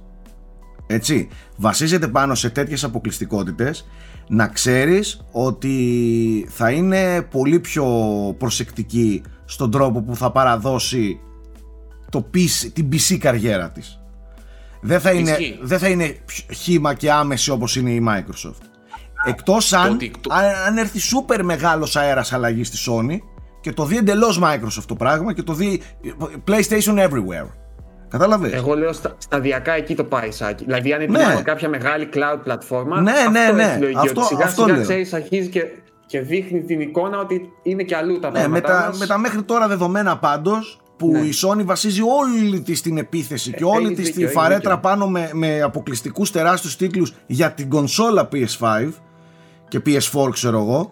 Ε, εκεί πέρα ναι, δεν, δεν μπορεί να βγαίνει και να λέει παιδιά θα βγουν παντού, αφήστε το. Όπως έλεγε εδώ και πολλά χρόνια. Και ο ανταγωνισμός. Σύντοτι... Και... Ναι, Νάικ. Αν την τρομερή, πες Νάικ. Ε, λέω θα το καθορίσει ο ανταγωνισμός και αναλόγως ποια κίνηση του ανταγωνισμού ε, πάρει momentum και ανθίσει και όντως είναι προσοδοφόρα ή έχει μπει στα trends, ε, θα ακολουθήσουν και άλλοι θέλουν δεν θέλουν. Ναι, δεν έτσι ακριβώς. Αυτό που ήθελα να πω εγώ είναι ότι η Microsoft στο Steam τώρα τελευταία και αυτή στην αρχή είχε την ε, τέτοια. Θα είμαστε στο PC, αλλά θα είμαστε στο, στο δικό μας οικοσύστημα μέσα στο Microsoft Store κτλ. Από τη στιγμή που πήγαν στο Steam τα παιχνίδια του Xbox, ακόμα και το Sea of Thieves απέκτησε νέα ζωή. Έχει πουλήσει ναι. απίστευτα το Sea of Thieves. Ναι, ναι, ναι. Πολύ... Το Forza τώρα. Το Forza. Το Forza Ωστόσο η Microsoft το έχει δομήσει κάπως αλλιώς. Δηλαδή, ακόμα και που εκτελείς το παιχνίδι μέσα από το Steam, πάλι έχεις τους φίλους σου, μπορείς να έχεις τους φίλους σου στο Xbox Live, μπορείς να έχεις achievements, μπορείς να έχεις το οικοσύστημα αυτό ταυτόχρονα με το Steam. Και θα έρθει και το Game Pass στο Steam. Είναι θέμα χρόνου αυτό. Τέλο πάντων, εγώ δεν πιστεύω ότι το, το ότι πέρσι βγήκε το Horizon στο PC στέρισε κάτι σε κάποιον PlayStation χρήστη. σα ίσα μπόρεσε επιπλέον κόσμο να το απολαύσει και έδωσε και περισσότερα χρήματα στη Sony για την ανάπτυξη του επόμενου παιχνιδιού και σύστησε κόσμο στο σύμπαν που θα πάει αύριο μεθαύριο να πάρει PS5 για να παίξει το Horizon 2. Βρε, εδώ θα, θα το ξαναγοράσουν ε, ε, άνθρωποι που το είχαν αγοράσει πριν δύο χρόνια πάλι στο PC για να το δουν πως είναι τώρα και εννοείται. Απλά ξέρετε τι αλλάζει. Αλλάζει αυτή η ιδέα που είχαμε τώρα ότι ήταν επιτακτικό να έχεις PS5. Ενώ σε αντίθεση με αυτό που δεν, δεν είχες για το Xbox, ας πούμε. Γιατί έλεγες εντάξει, στο PC μπορώ να παίξω αν έχω ένα καλό PC. Ενώ για το PS5 δεν μπορείς να το πεις αυτό. Μάλλον πλέον αρχίζει και υπονηρεύεσαι ότι ίσως και να μπορείς. Να το Όχι όλα. όλα. Δεν, αυτό αυτό ρώτησα πριν, όλα. Δεν ξέρω. Ε, δεν θεωρώ όλα για να έχει αυτόν το ακόμα. Κάποια να είναι system sellers. Δηλαδή εντάξει, άντε να παίξεις και Bloodborne ή God of War ή κάτι άλλο. Ε, Last of Us θέλεις PlayStation. Ε, πιστεύω, κάποια θα τα κρατήσεις. Δεν μπορεί. Οκ, okay. δεν πιστεύεις Εάν... όμως ότι έτσι ότι μειώνεται παρόλα αυτά το appeal της κονσόλας; Σίγουρα μειώνεται, αλλά ξέρεις τι είναι και τι πίεση της ασκεί η Microsoft. Αν η Microsoft δεν είναι τόσο δυνατή σε αυτό και δεν έχει τόσα πολλά exclusives, τότε μπορεί και η Sony λίγο κάποια να τα χαλαρώσει και να τα αφήσει να κυκλοφορήσουν και στο PC και να έχει ακόμα τον πρώτο λόγο ε, ως system sellers. Συμφωνώ. Καταρχάς μην κοιτάτε μόνο τη Microsoft, υπάρχει και το μοντέλο Nintendo. Που το μοντέλο ναι. Nintendo λέει ακριβώς το αντίθετο από αυτό που κάνει η Microsoft. Δηλαδή δεν είναι μόνο εκείνο το μοντέλο που, που προσπαθεί να και φοβάται η Sony και η κάθε Sony υπάρχει και της Nintendo που λέει ότι άμα θες Nintendo χωρίς κονσόλα Nintendo δεν πρόκειται να παίξεις τουλάχιστον μέχρι τώρα ε, ναι, η Nintendo μάλλον είναι η πιο ευνοημένη από όλες τις εξελίξεις με την ναι. έννοια ότι πλασάρει αυτή τη στιγμή ως η μόνη αποκλειστική, ας πούμε. Δηλαδή δεν μπορείς να παίξεις πουθενά άλλου. Τέλος. Είναι Nintendo, θέλεις Nintendo κονσόλα. Τέλος. Και, και αν ναι. θες και υδρυβικό. Ναι, και αν θες και υδρυβικό αυτή τη στιγμή. Ε, εγώ ξαναλέω ότι η φορά των κονσολών, άμα παρακολουθήσετε τις γενιές αθρηστικά, ε, κάθε φορά αλλάζουν οι πίτες, δηλαδή άλλη φορά θα είναι μπροστά η Nintendo, με, όπως με το Wii. Άλλη φορά θα είναι μπροστά το PlayStation όπως με το PS4. Μία θα είναι μία, ο ένας, μία ο άλλος. Πάνω κάτω, αθροιστικά οι πωλήσεις όλων των κονσολών δεν έχουν αυξηθεί δραματικά. Ενώ το PC gaming αυξάνεται με, με πολύ μεγαλύτερους ρυθμούς. Οκ, okay, και αυτά υπάρχουν με δεδομένα, άμα μπείτε και τα ψάξετε. Και δεν πιστεύω ότι στερεί πάρα πολύ το να βγει ένα παιχνίδι στο PC, γιατί δεν, δεν είναι πολλοί αυτοί που θα, που οι PC gamers που θα πάρουν και όλες τις κονσόλες. Ελάχιστοι είναι αυτοί που έχουν όλες τις πλατφόρμες. Δηλαδή αυτός που ήταν να πάρει PlayStation, ακόμα και να βγουν τα παιχνίδια στο PC, PlayStation θα πάρει. Αν ήταν να ήταν στο PC, θα ήταν στο PC. Κοίταξε, με μία. Με το- μία ναι, Nike. Το PC gaming όμως πώς προ, προσμετριέται το, το install base του, με βάση το πόσες κάρτες πουλιούνται; Ε, όχι, μέσα από τις πλατφόρμες όπως είναι το Steam, όπως είναι το Epic. Οκ, ναι. Τις πόσους παίκτες έχουν. Δηλαδή δεν νομίζω ότι κάποιος ε, ε, θα πει. Είναι, είναι λίγοι αυτοί που έχουν όλες τις κονσόλες. Είναι οι hardcore hardcore gamers. Εδώ μιλάμε για την μεγάλη πίτα. Δηλαδή δεν νομίζω ότι. Και είναι ότι πολύ θα βγουν τα περισσότεροι παιχνίδια- αυτοί που έχουν PC. Τι; Και είναι πολύ περισσότεροι αυτοί που έχουν PC. Ε, Μόνο. ναι, Ναι, σίγουρα. δηλαδή ένα hardcore PCά, ε, οκ, κατά πάσα πιθανότητα στο PC θα έμενε και απλά θα τα έχανε αυτά τα παιχνίδια και θα έχανε και η Sony αυτά τα έσοδα για πάντα. σα ίσα τώρα θα τα πάρει αυτά τα Όπως λεφτά. και να έχει, αυτή είναι μια κουβέντα που την έχουμε κάνει πάρα πολλές φορές. Η βιομηχανία έχει δείξει ξεκάθαρα ότι και αυτή τη στιγμή η Microsoft είναι ε, στο τιμόνι αυτής της κούρσας. Αυτή το, το οδηγεί όλο αυτό. Κακά τα ψέματα. Αυτό θα έλεγα τώρα. Ότι μου δίνει την εντύπωση, παιδιά, ότι αυτή τη στιγμή η Microsoft δρά και η Sony αντιδρά αυτή τη στιγμή. Και το ίδιο νιώθω και σε επίπεδο PS Plus. Με τα Έτσι. παιχνίδια που πάει να δώσει και έχει. Είδατε πώς έχει βελτιώσει τις υπηρεσίες και τις προσφορές της από τότε που το, το Game Pass ας πούμε, έχει ανέβει. Ξεκάθαρα. Γε- Δείτε πώς ναι. ήταν πριν το Game Pass και πώς είναι μετά το Game Pass η Sony. Ναι. Τι δώρα, τι εκπτώσεις, τι έτσι, τι αλλιώς, τι collection, PS Plus collection και. Ναι. όλα. Δίνει αυτά. παιχνίδι στο launch του. Θα δώσει, Ναι. ε, έδωσε Δύο το- παιχνίδια έτσι. Και ναι. το Maquette το μήνα τώρα το Μάρτιο βγαίνει την ίδια μέρα που κυκλοφορεί και το Oddworld. Τον Βέβαια. Απρίλιο. Και Δύο Εάν- το, επόμενους μήνες. το All Star. Εάν λοιπόν Και το έχεις, έχεις μια Microsoft που κινείται έτσι και βλέπεις ότι όλη η βιομηχανία πηγαίνει προς τα εκεί μεριά ε, αναμενόμενα και εσύ θα πρέπει να αντιδράσεις και άλλοτε καλές πετυχημένες συνταγές των έχω δυνατά όπλα τα 5, 6, 10 τούμπανα exclusive μου ενδεχομένως να μην λειτουργούν όταν η Microsoft έχει ξεφύγει στο κομμάτι. Χθες παιδιά ανοίξαμε με τον Στρατούλη το Xbox το Game Pass και τρόμαξα. Πάλι. Κάθε φορά που το ανοίγω τρομάζω. Ακόμα περισσότερο. Με την ποικιλία και την ποσότητα και και και. Και ψάχναμε χθες επειδή ήθελε και ο Στρατούλης να παίξουμε να βρούμε παιχνίδι να, για να παίξουμε μαζί παρέα και έβλεπα ψάχναμε στο, για PlayStation παιχνίδια που έπρεπε να τα αγοράσουμε και οι δύο και μπήκαμε στο Game Pass και βρήκαμε Torchlight 3, βρήκαμε State of Decay 2 και θα παίξουμε αυτά τα δύο μαζί. Όμορφα, ωραία, ικανοποιημένα με 0 ευρώ. 0 καταλαβαίνετε τι εννοώ. Καταλαβες. Ε, Αφού το πληρώναμε Ναι, ναι. και οι δύο το Game Pass και το Ξεκάθαρα. έχουμε. Ναι, δηλαδή Ε, δεν υπάρχει αυτό το πράγμα που κάνει η Microsoft. Και δεν υπάρχει περίπτωση η βιομηχανία να μην οδηγηθεί εκεί. Τέλος. Αυτά τα 49-99 για ένα game σε κάποια χρόνια από τώρα θα γελάμε όλοι. Όλοι. 80 ευρώ πλέον για ένα game. Ναι, αυτό Αλλά σου τέλος λέω. πάντων. Τα online, ρε παιδί μου, τα μικρά, τα πιο έτσι, τα πιο αλλιώς σου λέω, έτσι. Αυτά θα γελάμε. Σε λίγο θα υπάρχουν μόνο συνδρομές. Τα έχουμε πει δεκάδες φορές. Θέλω να, να ξανατονίσω ότι δεν πιστεύω ότι στερεί η PC κυκλοφορία κάτι από τις κονσόλες. Ίσα ίσα ενισχύει και τα brands των παιχνιδιών και γεμίζει τα ταμεία των publishers με περισσότερα χρήματα, βοηθώντας να δημιουργηθούν ακόμη περισσότερα παιχνίδια και μεγαλύτερες παραγωγές. Γιατί Θέμη. δεν, δεν είναι μεγάλο το κοινό το οποίο έχει τα πάντα.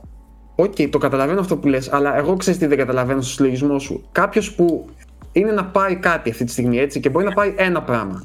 Δεν θα πει, δεν θα πάρω PlayStation, θα πάρω PC αυτή τη στιγμή. Γιατί να πάρω PlayStation; Στο PC έχω Game Pass, έχω και PS5. Κάνουν τα 500 ευρώ που κάνει το PS5 και μπορεί πολλοί να μην γουστάρουν να παίζουν στο PC.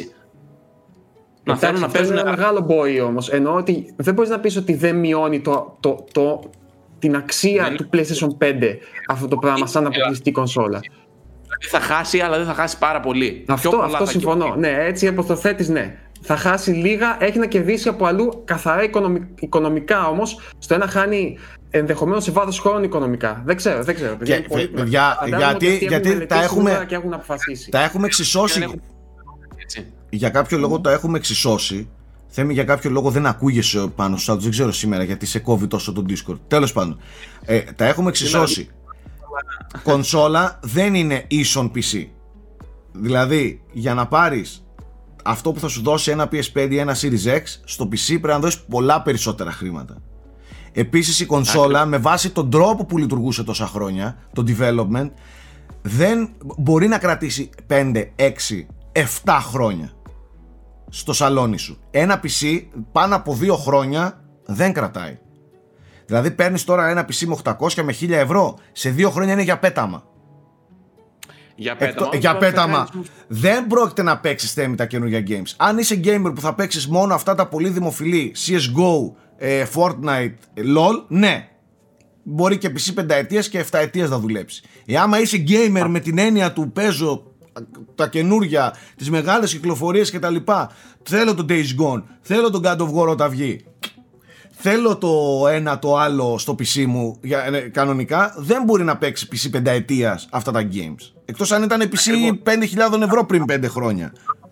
Το hardware survey του Steam και δεις τι κάρτες έχει ο κόσμος, θα Ε, ναι, τρομάξει. το ξέρω. Το Οι ξέρω. δημοφιλέστερε κάρτες είναι από τα laptops και μετά είναι η GTX 1060 νομίζω. Μμμ. Δηλαδή αυτοί που έχουν PC το οποίο είναι υπερτούμπανο είναι ελάχιστοι. Είναι Οι hardware. απειροελάχιστη. Προφανώς ρε παιδιά. Γι' αυτό σας λέω, μην τα εξισώνουμε. Δεν είναι το ίδιο.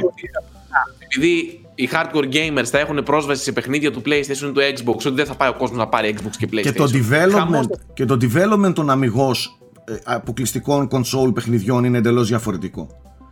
Άλλη, άλλο, άλλο αποτέλεσμα, άλλη απόδοση θα σου δώσει ένα στούντιο που θα ασχοληθεί μόνο με, με κονσόλα και αλλιώς λειτουργούν ε, α- λειτουργεί η φιλοσοφία των, ε, των PCs και βγαίνουν ένα Ναι, εκατομμύριο όχι. βίντεος πώς να κάνετε το παιχνίδι να τρέξει καλύτερα και πρέπει να αρχίσει να γράφεις και Εγώ κώδικες Συμφωνώ απόλυτα. Εγώ το λέω επειδή ο Θέμης είπε ότι δεν βλέπει ε, κάτι που να χάνεται όταν μεταφέρεται το, το τέτοιο. Εγώ Προφανώς βλέπω και κάτι θα να χαθεί. χάνεται. Μπορεί να είναι μικρό μεν, μάλλον, και προφανώς τα έχουν ζυγίσει αυτοί και έχουν αποφασίσει ότι τους συμφέρει να χάσουν εκεί και να κερδίσουν αλλού. Αυτό που χάνεται είναι πολύ μικρό. Δηλαδή, εγώ αύριο μεθαύριο, άμα θα θέλω να πάρω μια κονσόλα, ε, πάλι θα ζυγίσω ότι το Xbox έχει Halo, το άλλο έχει God of War. Κατάλαβες; Δεν θα πω, Α, βγαίνουν στο PC, θα πάω να πάρω PC. Αφού θέλω να πάρω κονσόλα. Ρε παιδιά, θέλω να παίζω τώρα τι συζητάμε; Σκεφτείτε λίγο το πώς λειτουργεί αυτή τη στιγμή το μυαλό αυτών. Δηλαδή βλέπεις ότι η άλλη, η απέναντις πλευρά θα παίρνει 50, 60, 80 εκατομμύρια συνδρομές κάθε μήνα χωρίς να ασχολείται αμυγός με, τα, με το τι θα κυκλοφορήσει και πώς θα κυκλοφορήσει. Απλά θα έχει μια πλατφόρμα, μια υπηρεσία που θα της δίνει τέτοια χρήματα και τι θα ασχοληθεί με τα 4 εκατομμύρια του Bloodborne; Χέστηκε. Δηλαδή, μελλοντικά δεν βγαίνει, ας πούμε, το, το νούμερο. Άμα θέλει να είναι ανταγωνιστική απέναντι στη, σε αυτή την αγορά. Ή θα ασχοληθεί, ξέρω εγώ, σου λέω με τα 6 εκατομμύρια του, του Grand Turismo. Αν τα, στα Ναι. νούμερα, τα νούμερα, το, το Spider-Man, το οποίο είναι νομίζω το παιχνίδι, το exclusive του PS4 που πούλησε τα περισσότερα, πόσα έχει πουλήσει; 20 εκατομμύρια, πρόεδρε. Κάπου εκεί πρέπει να είναι. εκατομμύρια. Πόσα PlayStation 4 υπάρχουν, 110 εκατομμύρια, 120. Δηλαδή από τους ο λόγος δηλαδή ας πούμε που πήρανε Ναι. ε, από τα 120 εκατομμύρια μόνο ε, 2 στους 10 πήρανε ξέρω εγώ επειδή έχει τα αποκλειστικά παιχνίδια. Ο κόσμος πάει στις κονσόλες επειδή θέλει την άνεση. Επειδή θέλει να είναι ωραίος αραχτός στο σαλόνι του. Επειδή θέλει Είναι όποια και τα θέλει, έχουν exclusive. Είναι και τα exclusive. Είναι και τα Καταλαβαίνω exclusive. αυτό. Πολλοί κόσμος Είναι αναγκάζεται και παίρνει PlayStation γιατί δεν μπορεί να παίξει αλλού το The Last of Us. Πάρα πολλοί Ναι, κόσμος είναι κόσμος. αυτός. κόσμος. 20 εκατομμύρια σου λέω πούλησε Ναι, από τις εντάξει. 120 εκατομμύρια. Απλά ξέ, ξέρεις ποιο είναι το λάθος αυτό που σκέφτεται Θέμη; Ότι ένας μπορεί να το πάρει για το Last of Us, ο άλλος μπορεί να το πάρει για το Spider-Man, ο άλλος μπορεί να το πάρει για τον God of War. Και όλοι Δεν αυτοί είναι- θα δώσουν έκαστος Καταλαβαίνεις τι 69,99 εννοώ. για αυτό το game. αλλά, αλλά καταλαβαίνω, παιδιά, ότι η, η βιομηχανία πάει προς ένα σημείο όπου το κέρδος προέρχεται από υπηρεσίες πλέον. βέβαια. ούτε από το hardware, ούτε μάλλον από το software της πωλήσης εκείνης της στιγμής. Ε, οπότε μου φαίνεται λογικό. Άμα θέλουν να χτίσουν υπηρεσία κάποια στιγμή, είναι λογικό να αρχίζουν να πλώνουν τα νερά τους και προς τα έξω, σιγά σιγά. Έτσι. Τέλος πάντων, αυτά με τα παιχνίδια της Sony στο PC. Τώρα κάνουμε εικασίες και κουβέντα, ωραία είναι όλα αυτά. Ε, η Sony ανακοίνωσε επίσης την ίδια στιγμή που ανακοινώθηκε αυτό ε, ότι θα φέρει κάποια για τους επόμενους μήνες δωρεάν παιχνίδια όπως ξεκινάμε το Μάρτιο πέρα από το PS Plus, χωρίς να χρειάζεται συνδρομή. Λόγω της καραντίνας θα φέρνει κάθε μήνα μερικά δωρεάν παιχνίδια, ξεκινώντας με το Ratchet του PS4. Ε, ανακοινώθηκε επίσης ότι αναπτύσσει επισήμως PlayStation VR νέας γενιάς για το PlayStation 5, το οποίο θα έχει πάρα πολλές βελτιώσεις με βάση το feedback του κόσμου, δηλαδή πιο εύκολη σύνδεση με ένα μόνο καλώδιο, καλύτερα χειριστήρια, καλύτερη άνεση, καλύτερη ανάλυση και πολλά άλλα πράγματα. Δεν έχουμε δει Συγγνώμη, κάτι. να ρωτήσω κάτι. Αυτή την ανακοίνωση πώς την είδατε; Μου φάνηκε μου, μου, πολύ περίεργα μου έκατσε. Για ποιο λόγο να βγάλεις μια ανακοίνωση στο ξεκάρφωτο ότι αναπτύσσεις νέο VR χωρίς να έχεις να δείξεις τίποτα, χωρίς κάτι χειροπιαστό; Δηλαδή. Ε... Δεν κατάλαβα γιατί, γιατί τώρα, γιατί αυτό, ας πούμε. Εγώ θέλω, να, θέλω, θέλω να πιστεύω ότι το έκανε ξεκάθαρα για να, για να κερδίσει λίγο χρόνο στο, στην κρίνια του ότι το VR και το PS5 είναι δύο χωρισμένες λέξεις. Και απλά βγήκε και σου λέει ότι μην τρελαίνεστε, θα έχουμε και VR και μάλιστα θα φέρουμε και καινούργιο VR. Με αυτή τη λογική. Σαν να, ναι, να κερδίζει λίγο χρόνο από γκρίνια, ας πούμε. Ναι. Ε, εμένα, κοινότητα, έτσι. Εμένα π.χ. μόνο και μόνο που το ανακοίνωσε αυτό και δεν μου έδειξε κάτι, ε, μου αναπτέρωσε τις ελπίδες για το Half-Life Alyx στο VR. Boom. Αυτό ακριβώς εννοώ. Okay. Πάμε παρακάτω. Ε,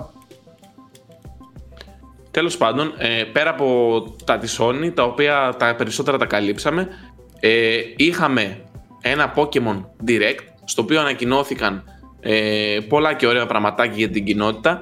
Ένα από αυτά είναι τα 3D remakes των ε, Pokemon Diamond και Pearl, τα οποία είχαν κυκλοφορήσει αρχικά στο DS. Έρχονται με ωραία σύγχρονα remakes στο τέλος του 2021 για το Nintendo Switch. Μπορείτε να μπείτε στο site να το δείτε αναλυτικά. Και η επόμενη ανακοίνωση, η οποία πιστεύω είναι η πιο ενδιαφέρουσα για τον περισσότερο κόσμο, πέρα από τα remakes, είναι το Pokemon Legends Arceus. Ας πούμε ότι λέγεται Arceus. Ε, το οποίο πρακτικά είναι η νέα εξέλιξη του franchise. Θυμίζει έντονα Zelda Breath of the Wild. Ε, τα Pokemon ζουν εντελώς ελεύθερα στη φύση. Πετάς οργανικά την Pokéball ε, για να τα πιάσεις ε, ή αντιστοίχως πετάς Pokéball η οποία έχει φιλικό Pokemon μέσα για να ξεκινήσεις μια μάχη. Δεν γίνεται δηλαδή από κάποιο μενού ή τυχαία προχώρησες και συνάντησες ένα Pokemon, ας πούμε, στην άγρια φύση όπως έλεγαν τα προηγούμενα. Είναι εντελώς οργανικό. Ε, open world εντελώς. Αυτά. Και με έντονη δόση Zelda. Τεράστια είδηση. Είναι πάντως οι Pokemon fans έκαναν σαν τρελή. Ε, οπότε είδαμε και τι θα βγει το. Το οποίο είναι για 2022. Η εορταστική περίοδο στο Switch. Mm-hmm. Δύο Pokemon τώρα εκεί, εντάξει. Ε, να αναφέρω δύο ειδήσεις ε, απλά για να γελάσουμε. Πρώτη καθυστέρηση το patch του Cyberpunk. Γαμώ το. Κανείς δεν Πλέον ξεκινήσαμε και στα patches. Αλλά εντάξει, οι άνθρωποι τους χάκαραν. Ε, οπότε τους δίνουμε ελαφρυντικό. Να μην γίνουμε ε, κακοί και τα λέγαμε. Όταν τους χακάραν, μήπως ήταν στημένο το hacking. Γιατί δεν προλάβαιναν και θέλουν να το ρίξουν εκεί. Αλλά άντε, ας μην γίνουμε κακοί. Πάμε παρακάτω, Θέμη. Η είδηση είναι ότι ε, αν κάποιος έχει PlayStation 4 απλό με 500 GB, η Activision έβγαλε μια προειδοποίηση ότι μάλλον αν έχει εγκατεστημένο και το Warzone στο full και το Cold War στο full, στο full δεν χωράνε. Μάλιστα. Έλα, έλα, εντάξει. έλα, έλα. Πάμε, πάμε λίγο στην πρόταση. Πάμε στην πρόταση. Δεν μπορώ να τα ακούω αυτό τώρα. Έλα, εντάξει. Οι άνθρωποι είναι θεοί, ας πούμε. Δεν γίνεται αυτό που συμβαίνει με το Warzone. Πιο παιχνίδια τρώνε 500 γίγα. Εγώ σας λέω ότι είναι ένας σοβαρός λόγος που μέσα στο στούντιο εδώ δεν έχουμε παλέψει και δεν ασχοληθήκαμε τόσο πολύ γιατί θέλει μεγάλη ταλαιπώρια. Να βάζεις Warzone 200 και 300 GB σε 4 PC και 5 PC και στο σπίτι του του Μανίδη και στο σπίτι του, του Αναστάση και στο σπίτι του Τριγκά. Άστο, μεγάλο ζόρι. Οπότε έχει χάσει μόνο και μόνο από αυτό ενδεχομένως έχει χάσει και κόσμο. Ε, ε, ναι, τώρα ναι, μεγάλο. πρόταση, έχω... ναι, α, έχεις καλή οι δισούλε. Οι δύο είναι πακετάκι για την Bioware. Πρώτον, εγκαταλείπει το Anthem. Ξέρω ότι θα στεναχωρηθείτε πάρα πολύ. Ε, θα το έπαιζα τώρα. η ριζική ανανέωση του Anthem ακυρώθηκε. Βάλε, βρες μου λίγο το meme, σε οικετεύω. Το meme του Σοκράτη Κόκαλη που κάνει αυτό. σε παρακαλώ. Σε οικετεύω. Αυτό είναι μεγάλο meme στο ίντερνετ, να ξέρεις. Που, κάνει, που βλέπει τον αγώνα και κάνει... Αυτό θέλω για το, για το Anthem. Και στο πλαίσιο της ακύρωσης του Anthem και επειδή το Star Wars Jedi Fallen Order έχει πουλήσει τον κόλο του ε, αποφάσισαν να δώσουν στο Dragon Age 4 την δυνατότητα να μην είναι live υπηρεσία. Το παιχνίδι αρχικά έχει, η Bioware ήθελε να το κάνει single player RPG Μπήκε στη μέση η EA, η οποία ξέρω σας φαίνεται ακραίο τώρα που συνέβη κάτι τέτοιο. Μπήκε στη μέση η EA, έγινε reboot το project, έφυγαν πάρα πολλά μέλη όπως ο αρχικός δημιουργός των Dragon Age γιατί η EA ήθελε το νέο Dragon Age να είναι live υπηρεσία. Κάτσε λίγο να την πιάσω λίγο. Εδώ εσείς δεν το βλέπετε τώρα. επειδή απέτυχε το Anthem. Δεν έχει Ε, πυρετό και- EA, καλά είναι. Άρρωστη φαίνεται. Τέλος πάντων, επειδή απέτυχε το Anthem και επειδή πήγε καλά το Star Wars Jedi Fallen Order, είπαν στην Bioware: Άντε, θα σου κάνουμε το χατήρι, βγάλε το multiplayer, βγάλε το, mone- το monetization και τη live υπηρεσία και κάνε το αμυγός single player RPG. Πάμε μωρή Οπότε- Dragon Age άρα. Είναι Τρελαίνομαι. μια θετική. Δώσε ένα σωστό Dragon Age γαμότο. Να γίνει εδώ χαμός να γουστάρουμε την πέτσα μας. Αν είναι δυνατόν. Live υπηρεσία στο Dragon Age. Με τρελάνετε εντελώς τώρα. Δεν ξέρω πώς η EA πήγε να επιβάλλει τέτοιο πράγμα, παιδιά. EA. Σοκάρομαι. EA, τα, όλα αυτά από την EA. Ε, δεν το περιπέφτω από τα σύννεφα. Δεν είχε δώσει ποτέ δικαιώματα. Και η τελευταία Κάθε ανακοίνωση που έχω να κάνω και α, κλείνω τις ειδήσεις. σήμερα είχ- είχαμε πάρα πολλά, είναι ότι η 343 Industries ανακάλυψε ότι μπορούμε να βάλουμε textures στα παιχνίδια και έβγαλαν νέες φωτογραφίες που το Halo Infinite έχει textures. Αυτό. Εριστικός, εριστικός Και θα έλεγα. φορτισμό τουλάχιστον. και Είσαι, όλα. είσαι Από εριστικός όλα. και τσόγλανος. Το παιχνίδι αρχίζει και φτιάχνει και φαίνεται πιο όμορφο. Και όταν σας, θα σας δώσει καλό παιχνίδι, κανονικό παιχνίδι που δεν είναι Greg, τότε θα δείτε ποιος θα κρύβεται και ποιος θα τρολάρει και ποιος θα είναι εριστικός. Έχω και άλλη μια είδηση, πιστεύω αξίζει να την πούμε. Έτσι, έτσι για το τέτοιο. Είχαμε κάποια. Δεν, δεν τα λες νέα, ρε παιδί μου, αλλά κάποια ψίχουλα νέων για το Elden Ring σήμερα. Ε, βγήκε τέλος πάντων ο Jason Sawyer, που είναι γενικά γνώστης της βιομηχανίας. Είπε ότι από ό,τι ακούει από εδώ και από εκεί, προφανώς το παιχνίδι έχει καθυστερήσει αρκετά. Ε, και δεύτερον, δεν είναι καθόλου απίθανο σχετικά κοντά να το δούμε σε κάποια μορφή. Τώρα το σχετικά κοντά φαντάζομαι εννοεί καλοκαίρι προς την περίοδο των ανακοινώσεων της E3, δηλαδή που θα ήταν αντίστοιχα. Οπότε, για να δούμε, μακάρι. Όποιος άκουγε τα προηγούμενα frame rate έχει inside πληροφορίες για το Elden Ring. Μην τα ξαναλέμε αυτά. Να προσέχατε. Δεν παρακολουθήσατε στο μάθημα όταν μιλούσαμε εμείς. Ξανακούστε κάνω. τα. Τώρα να πάτε να πίσω να τα ακούσετε. Εμείς τα λέγαμε. Λοιπόν, πρώτα της εβδομάδας. Σε συνεργασία με τον υπέροχο φίλο μου Nike Ferrari, ο οποίος πάντα έχει φτιαγμένο background εκεί πίσω, έχει φέρει και την πρόταση της εβδομάδας. Γιατί πάντα ξέρει. Λοιπόν, τι προτείνουμε Nike αυτό, αυτή την εβδομάδα; Spec Ops The Line. Τι Είναι σαν ορόστιο. τα μοντέλα που ψιάζουν προϊόντα. Νάτος. Νάτος. Νάτο το αλάνι μου. Αυτό είναι. Μεγάλη. Λοιπόν, θα σας πω εγώ ένα δευτερόλεπτο. Όποιος του άρεσε το The Apocalypse Now, Μπράβο. να το βιώσει. Τι ήθελα να πω; Βασίζεται στο ίδιο. Ναι. Στο βιβλίο. Ήθελα να πω ότι ακούς Spec Ops The Line και νομίζεις θα παίξεις μία αμερικλανιά Call of Duty πράγμα το οποίο ξέρεις απλά, απλά πολεμικό game.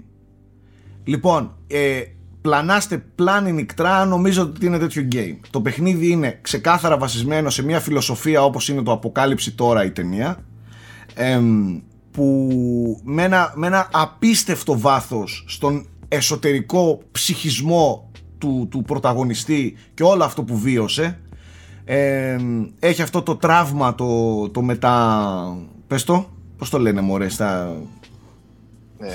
οι Αμερικάνοι κάπως το λένε αυτό μετά το στρατό τέλος πάντων μετά τον Post πόλεμο traumatic μπράβο Πώς, ναι. αυτό. Εμ, οπότε το προτείνω ανεπιφύλακτα, δεν διαρκεί πολύ, είναι πλούσιο, μοιάζει πολύ με Gears of War στο κομμάτι του, του gameplay, με cover κτλ. κτλ. Όπως Ναι. όλα τα shooters της γενιάς του 360. Ναι, ναι, εννοείται, εννοείται, εννοείται. Ωστόσο Γιώργο, που κοροϊδεύεις και τρολάρεις, είναι πολύ ωραίο παιχνίδι, με πολύ ωραία μηνύματα, με φανταστική Ναι. σκηνοθεσία, πολύ ωραία σκηνοθεσία, ε, με plot twist, με, με, με, πολύ πλούσιο game, αν και σχετικά μικρό. Μην το χάσετε, σε όσους το έχω προτείνει, είναι από τις ελάχιστες έτσι πολύ καλές προς όλους προτάσεις που μπορούν να το απολαύσουν. Ακόμα και ας μην παίζουν αμυγός πολεμικά shooters, αυτό είναι φανταστικό game. Ισχύει και έχει ωραίο setting. Είναι καταρχάς στην Άμμο και στο Ντουμπάι και τα λοιπά. Στο Ντουμπάι, Είναι- έχει ένα από διαφορετικό. θύελες, ναι. Έχει τρομερές επιλογές κομματιών μέσα. Pink έχει από Floyd Deep έχει Purple μέσα. Μέχρι Jimi Hendrix και τα λοιπά. Έχει ένα πολύ rock, rock ήχο, ας πούμε. Μμμ. Πολύ, πολύ ωραίο. Και δεν είναι, είναι, βασίζεται εντάξει, πολύ ελαφρά μεν, είναι μια πολύ ελα, ε, την ελεύθερη μεταφορά του, της καρδιάς του σκότους που είναι και το βιβλίο στο οποίο βασίζεται η αποκάλυψη τώρα.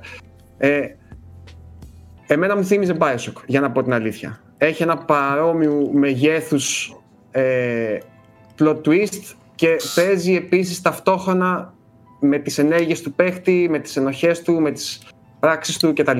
Πολύ πολύ ωραίο, όντως, από τα πολύ αδικημένα παιχνίδια. Τώρα, στο κομμάτι του Now Playing, η αλήθεια είναι ότι δεν έχουμε πολλά νέα να σας μεταφέρουμε, έχουμε, θα έχουμε όμως σύντομα.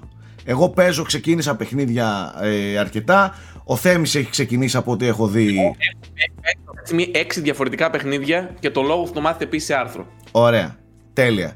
Ε, οπότε είπαμε το κομμάτι του Now Playing να το συζητήσουμε στην, ε, στην επόμενη ε, εκπομπή που θα έχουμε και πιο απτά πράγματα να κουβεντιάσουμε και πραγματικά να μεταφέρουμε. Και όχι μόνο α, ξεκίνησα, να έχουμε να πούμε και πέντε πράγματα για games ρε παιδί μου. Θα ευχαριστήσουμε σε αυτό εδώ το σημείο τον, τον κύριο Φεράριν ε, για την παρέα και θα φέρουμε έναν άλλον guest, όχι ε, ε, ο εκτός κάμερας, θα τον έχω εδώ πέρα δίπλα μου για να κουβεντιάσουμε τα υπόλοιπα που αφορούν τον κινηματογράφο και τις τηλεοπτικές σειρές. Για πάμε. Λοιπόν, είμαστε πλέον και επίσημα στη στήλη του κινηματογράφου και των τηλεοπτικών σειρών. Βέβαια, να σημειώσω σε αυτό το σημείο, σημειώνω σε σημεία. Έτσι είμαι εγώ. Ότι το κομμάτι αυτό που βλέπετε έχει ε, μαγνητοσκοπηθεί άλλη μέρα και άλλη ώρα με άλλα πρόσωπα. Θα μου πεις γιατί το κάνατε αυτό. Έτσι. Καταρχάς κάτι για special guest έλεγες, αδερφέ. Ναι, ναι, θα φτάσω εκεί. περίμενε. περίμενε. το, το guest εγώ τον βάζω, όχι εσύ, ρε. περίμενε. Ε, οπότε, ναι. Είπαμε απλά να το κάνουμε μία άλλη μέρα και άλλη ώρα. Γιατί δεν μπορούσε ο Κανακάρης. Το, το ζουζούνι μας. Αυτό ήταν λίγο ζώρικο το πρόγραμμά του και έπρεπε τέλος πάντων να περιμένουμε. Λοιπόν, Όπως... να πω κάτι. Ναι. Εγώ προτείνω αυτή η στήλη να καθιερωθεί να γυρίζεται βράδυ, γιατί είναι έτσι λίγο πιο ατμοσφαιρικό, ας πούμε. Να το κάνουμε λίγο πιο. Συμφωνώ με, συμφωνώ με τον πρόεδρο και επαυξάνω. Τον ακούσω όμως. Την άκουσε τη φωνή του Προέδρου που άρχισε να παίρνει.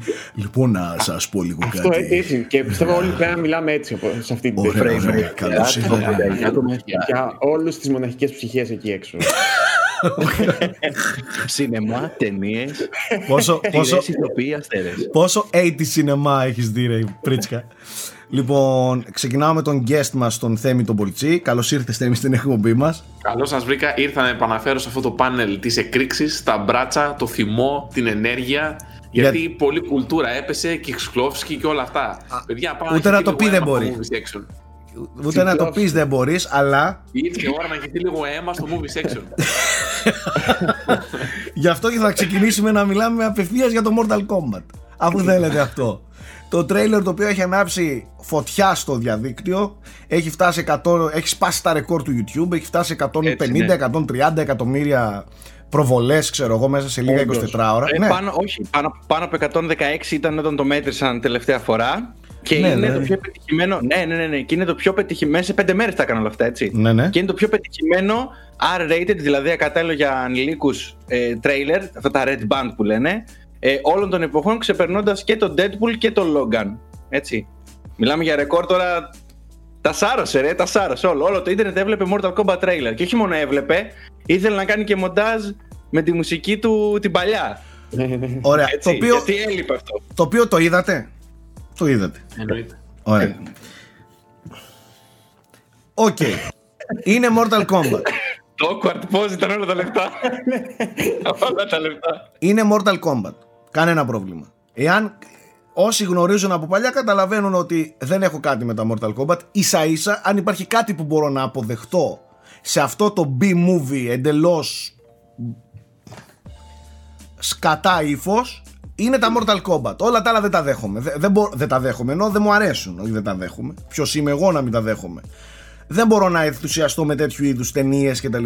Αλλά Mortal Kombat, επειδή λατρεύω τη σειρά χρόνια, ναι, είμαι σούπερ ενθουσιασμένος. Από αυτό το τρέλερ που είδα εγώ, εννοείται ότι μου άρεσε πάρα πολύ. Ξέρεις που είδα τα, τους πάντες, τα πάντα στο ύφος, να δω Α, έτσι είναι ο Ρέιντεν. Α, έτσι είναι η Σόνια. Α, έτσι είναι ο Γκόρο. Α, ε... OK. Okay. Ωραία. Τι απαίσια φέρνει αυτά για 2021. Τι αδιάφοροι ηθοποιοί και δεν μιλάω μη ονόματα. Δεν έχω πρόβλημα με τα ονόματα. Πόσο αδιάφοροι είναι φτιαγμένοι. Δηλαδή είναι Νομίζω. ο γείτονας της εστιάζει διπλανής σε πόρτας. τελείως λάθος πράγματα. Α, ναι, Εγώ- έπρεπε να εστιάσω απλά- στα, σε κρίξ και τα αίματα. Ναι, να σου πω κάτι. Πιστεύω ότι αυτή η ταινία έχει φτιαχτεί μόνο και μόνο για να δούμε με πόσους διαφορετικούς τρόπους θα δούμε fatalities και πώς θα χρησιμοποιούν τις δυνάμεις τους με τον πιο μακάβριο, ας πούμε, και. σ- Τι να πω τώρα, αιμοβόρο τρόπο. Οπότε εγώ είμαι 100% υπέρ αυτής της ταινίας. Και 100% εγώ. υπέρ του Και το 18 ξέρεις. plus, ας πούμε. Το μόνο Εννοείται. που θα- Το μόνο που θα περιμένω είναι να, να δω, ας πούμε, α, τι σκέφτηκαν στο πώς θα σκοτώσουμε δημιουργικά αυτόν τον τύπο. Τίποτα άλλο, ας πούμε, δεν έχω προσδοκία. Α είχαν κούκλες Ξεκάθαρα. ανάμεσα. Το σενάριο δώσει- λέει ότι έχουν όλοι ένα σημάδι εδώ. Το σενάριο ότι έχουν όλοι ένα σημάδι και ξαφνικά βρέθηκαν Α, είσαι και εσύ, είσαι και εσύ. και εσύ». Αυτό είναι το σενάριο. Εν τω μεταξύ, εγώ δεν έχω παρακολουθήσει καθόλου το lore ας πούμε, και αυτά που παίζει με τα Mortal Kombat γιατί ξέρω ότι έχουν ιστορία. Όλα έχουν, έτσι δεν είναι; Ένα story mode, ας πούμε. Όλα έχουν ιστορία και οι παίκτες μεταξύ τους έχουν κάποιο είδους σχέση ή κάποια, κάποιο είδους διαμάχη. Ε, κάποιο παρελθόν ε, που τους ενώνει ή τους χωρίζει. Καταλαβες, δεν είναι τίποτα τυχαίο ας πούμε. Για να δούμε. Εγώ μόνο ένα πράγμα θέλω να σχολιάσω τελευταίο ότι κάπου εκεί πέρα πίσω ακουγόταν το Κάπου έτσι χαμηλά σε ένα τέτοιο Μόνο αυτό έτσι με, μου αναπτέρωσε το, το ηθικό Αλλά γενικά εντάξει οκ Για το είδος φαίνεται πολύ καλή Ακριβώς Καλά Κούλη δεν περίμενα κάτι άλλο από σένα βρε Κούλι δεν περίμενα Μέχρι και ο πρόεδρο συμφώνησε. Εγώ δεν έχω να πω κάτι άλλο. Εγώ είμαι, είμαι σίγουρο ο, ο Κούλη, παιδιά, χοροπηδούσε και τσίριζε. Σίγουρος Ε, Εγώ, εγώ ήταν πάλι πολύ θέλω- καλό, ήταν πολύ καλό. Όχι χοροπηδακιτά και τέτοια, όχι super excited. Δηλαδή, αν, αν υπήρχε μια κάμερα να με καταγράψει, δεν θα ήμουν super excited. Εντάξει, να το, να το βάλουμε αυτό κάπου. Αλλά, Ξέρετε του κούλι. αλλά- Αλλά. μεταξύ. αλλά το get over here ήταν όλα τα λεφτά. Να το πούμε αυτό. Ήταν το κερασάκι στην τούρτα. Εγώ ήθελα λίγο πιο μπάσο στη φωνή στον Get Over Here. Ήθελα λίγο να, να τον. Ναι, ήταν να σαν, να δυναμίσει τη μίλησε, φωνή και σαν, μόνο. σαν να μίλησε ένας Διονύσης από το δίπλα γείτονάς μου που είπε get over here. Δηλαδή δεν, δεν είχε Έλα εκείνο εδώ, το... έλα Δεν εδώ, είχε, και, Sub-Zero, και ξέρεις τι, Sub-Zero, έλα από δεν εδώ. είχε και εκείνες Αυτό που τις... ήθελα να πω τόσο είναι όταν έχεις επιβιώσει ταινία Hitman, μπορείς να τις δεις άνετα αυτές. Δηλαδή αυτές σου φαίνονται εκλεπτισμένες. Ε, έχεις δει τις άλλες θέμη του Uwe Boll; Κάτι... Τα πα- το- Ουβε παλιό Μπόλ, του τι Mortal έχει Kombat. κάνει; Ε, κάποιες τώρα. Ε, Δεν τις έχω τώρα δει. live είχε κάνει. Δεν θυμάμαι, έχει κάνει κάτι μεγάλες Και Έχω Far δει μια Cry ταινία φορά. δεν έχει κάνει αυτός. Far Cry πρέπει να έχει κάνει. Δεν, δεν ξέρω. Δεν, πρέπει να τα ψάξω τώρα. Αλλά θυμάμαι ότι είχε κάνει κάτι τελείως στασίλε. Καλά, που έτσι κι αλλιώς μόνο αυτό έκανε ο τύπος. Δεν ξέρω αν είδατε και ή το Monster Hunter που βγήκε πρόσφατα. Υπάρχει Να άνθρωπος μας που λείπει το το είδε βίντεο. αυτό. Το είδε με την Αυτό, Μίλα ναι. Γιώβοβιτς. Δεν, ξέ, δεν ξέρω, ε, ναι, δεν ξέρω καν αν έχει κυκλοφορήσει για, για να το δεις κάπου, ρε παιδί μου, αλλά Στην ξέρω Κίνα ότι πάνω, βγήκε σίγουρα. σινεμά. Στην Κίνα, ναι, ναι. Όχι, νομίζω ότι βγήκε σε DVD πλέον. Α, Blu-ray οκ. και τέτοια. έκανε κυκλοφορία. ναι. Νομίζω θα άξιζε, θα άξιζε. Σιγά μη βγήκε και σε Μία VHS ρε κούλι. DVD. DVD, τι, DVD Blu-ray on demand. Μόνο τον πελά σου. Λοιπόν, έλα, πάμε, πάμε στα λίγο πιο σοβαρά. Κούλι, έχεις μπροστά σου τις χρυσές σφαίρες, οι οποίες βέβαια να Έχω, πω την έχω. αλήθεια, δεν έχουν καθόλου θόρυβο φέτος. Γενικά τα βραβεία δεν έχουν καθόλου, καθόλου θόρυβο φέτος. Τίποτα, Ούτε η τίποτα. ταινία, συλλογικό είναι με τους κινηματογράφου κλειστούς κτλ. Είναι λίγο μουδιασμένη όλη η βιομηχανία.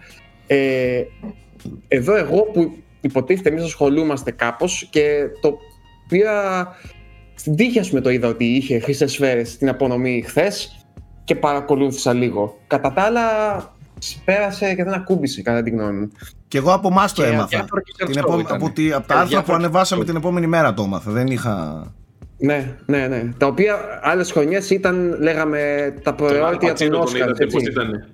Είδατε Δεν τον είδα Αλπατσίνο. καθόλου εικόνα. Ήτανε, ήταν σχεδόν έτοιμος να πεθάνεις. Τον είχαν βάλει με βίντεο και ήταν έτσι, ρε. ναι, Πρέπει Ε, να βαριότανε τη ζωή του. Ένα επικό highlight, ε, Γιώργο, και οι υπόλοιποι το ήταν Fincher. ότι. Το Fincher, ε, ναι, Το είδα, ο το τύπο είδα, αυτό το είδα. είχε έξι υποψηφιότητες στο Mank, εντάξει. Λίγο, το πάμε λίγο παραπέρα, αλλά δεν πειράζει. Είχε έξι υποψηφιότητες. Δεν πήρε τίποτα. Εντάξει. Λογικό μπορεί να πούν κάποιοι, οκ, για κάθε χαμένο βραβείο ο τύπος έπινε και ένα σφηνάκι και το έκανε και, στο, και στην κάμερα. Γκλακ, το, το κούμπονε Video game. για κάθε χαμένο βραβείο. Προσκυνάω απλά, δεν υπάρχει. Λοιπόν, έλα, πάμε να δούμε λίγο τα βασικά, βασικές κατηγορίες. Κούλι, ξεκίνα Ναι. από όπου θέλεις. Ε, είναι ένα τεστ για να δω ποιες θεωρείς βασικές κατηγορίες τώρα. Εντάξει, να το πάμε. Εδώ τα έχω χωρίσει εγώ κινηματογραφικές πρώτα. Κινηματογραφικές και μεγάλη, τα μεγάλα τα βραβεία. Καλύτερη ταινία αναδείχθηκε ε, ψηλοαναμενόμενα. Σε ποια κατηγορία, νομίζω έχει Δράμα. κατηγορίες... δράμα. Ναι, ναι, κα- Δράμα, κατηγορία ωραία. καλύτερη ταινία δράμα, ναι, ναι, δραματική ταινία. Το Nomadland της ε, Chloe Zhao. Μμμ. Ε, το αλφα ανδρικού ρόλου σε δραματική ταινία το πήρε μετά θάνατον και δίκαια ίσως θα λέγαμε ο Chadwick Boseman για το Ma Rainey's Black Bottom. Ε, Εγώ την είδα την ταινία, το Ma Rainey's. Ε, αν και δεν με συγκλόνησε σαν ταινία, η, όντως η ερμηνεία του είναι πραγματικά πάρα πολύ δυνατή. Πάρα πολύ δυνατή. Ε, Ε, σε μια συγγνώμη. έκπληξη. Για, ναι, ναι, πες μου Γιώργο. Συγγνώμη, σε διακόπτω. Το... Έλα του Netflix, του Spike Lee, το The Five Bloods, φετινό Five δεν Bloods. θεωρείται. Φετινό δεν θεωρείται. Θα σε γελάσω αυτή τη στιγμή. Οκ, δεν ξέρω αν θεωρείται. Νομίζω, Πάντως, νομίζω όχι, Τα είναι Oscars πολύ πάντως νωρίς. Για τα Oscars OK. ε, νομίζω ότι είναι eligible. Είναι δηλαδή. Ναι, νομίζω ότι βγήκε πέρυσι Μάρτι, Απρίλη, κάτι τέτοιο τέλος Ναι. πάντων. Ε, Ε, και βγει μετά τα Oscars εκείνης ναι. της χρονιάς. Θεωρώ πάντως δεν έχω δει το, το, την ταινία για την οποία πήρε το Oscar που είπες, αλλά στο The Five Bloods κάνει μια εξίσου φανταστική ερμηνεία. Ναι, και αν, ε, παρόλο που είναι πολύ μικρός ο ρόλος του, έτσι. Είναι μικρός, Είναι σαν- αλλά είναι, σαν είναι πολύ guest. κομβικός για την ταινία, ναι, και πώς να σου πω, δίνει την κατάλληλη ενέργεια στο χαρακτήρα ας πούμε, που χρειάζεται εκείνη τη στιγμή. Νομίζω ότι δίνει ενέργεια άλλη στην ταινία μόνο και μόνο αυτά 20 λεπτά που εμφανίζεται. Συμφωνώ απόλυτα, συμφωνώ απόλυτα. Και φυσικά στο The Five Bloods τα σπάει ο Delroy Lindo, έτσι. Είναι νομίζω ο καλύτερος εκεί μέσα στη. Φανταστικό. Αυτός δεν μπορώ να διανοηθώ να μην είναι υποψήφιος φέτος. Κι εγώ, Α, κι εγώ, κι τέλος εγώ. πάντων. Ναι. Συνεχίζουμε. Όλος ο κόσμος περίμενε λοιπόν στον Α γυναικείο ρόλο στη δραματική ταινία να το πάρει κάποια όπως η Μία Μπακάλοβα στο ε, Borat 2 Borat. ή η Frances McDormand στο Nomadland και τελικά το πήρε η Andra Day για το The United States vs. Billie Holiday. Ήταν έτσι μια από τις ε, εκπλήξεις. Εγώ δεν την έχω την ταινία προσωπικά. Και ούτε και την είχα σε τόσο ψηλά σε λίστες και τα λοιπά. Δεν ξέρω αν εσύ Γιώργο. Όχι, δεν έχω καμία άποψη.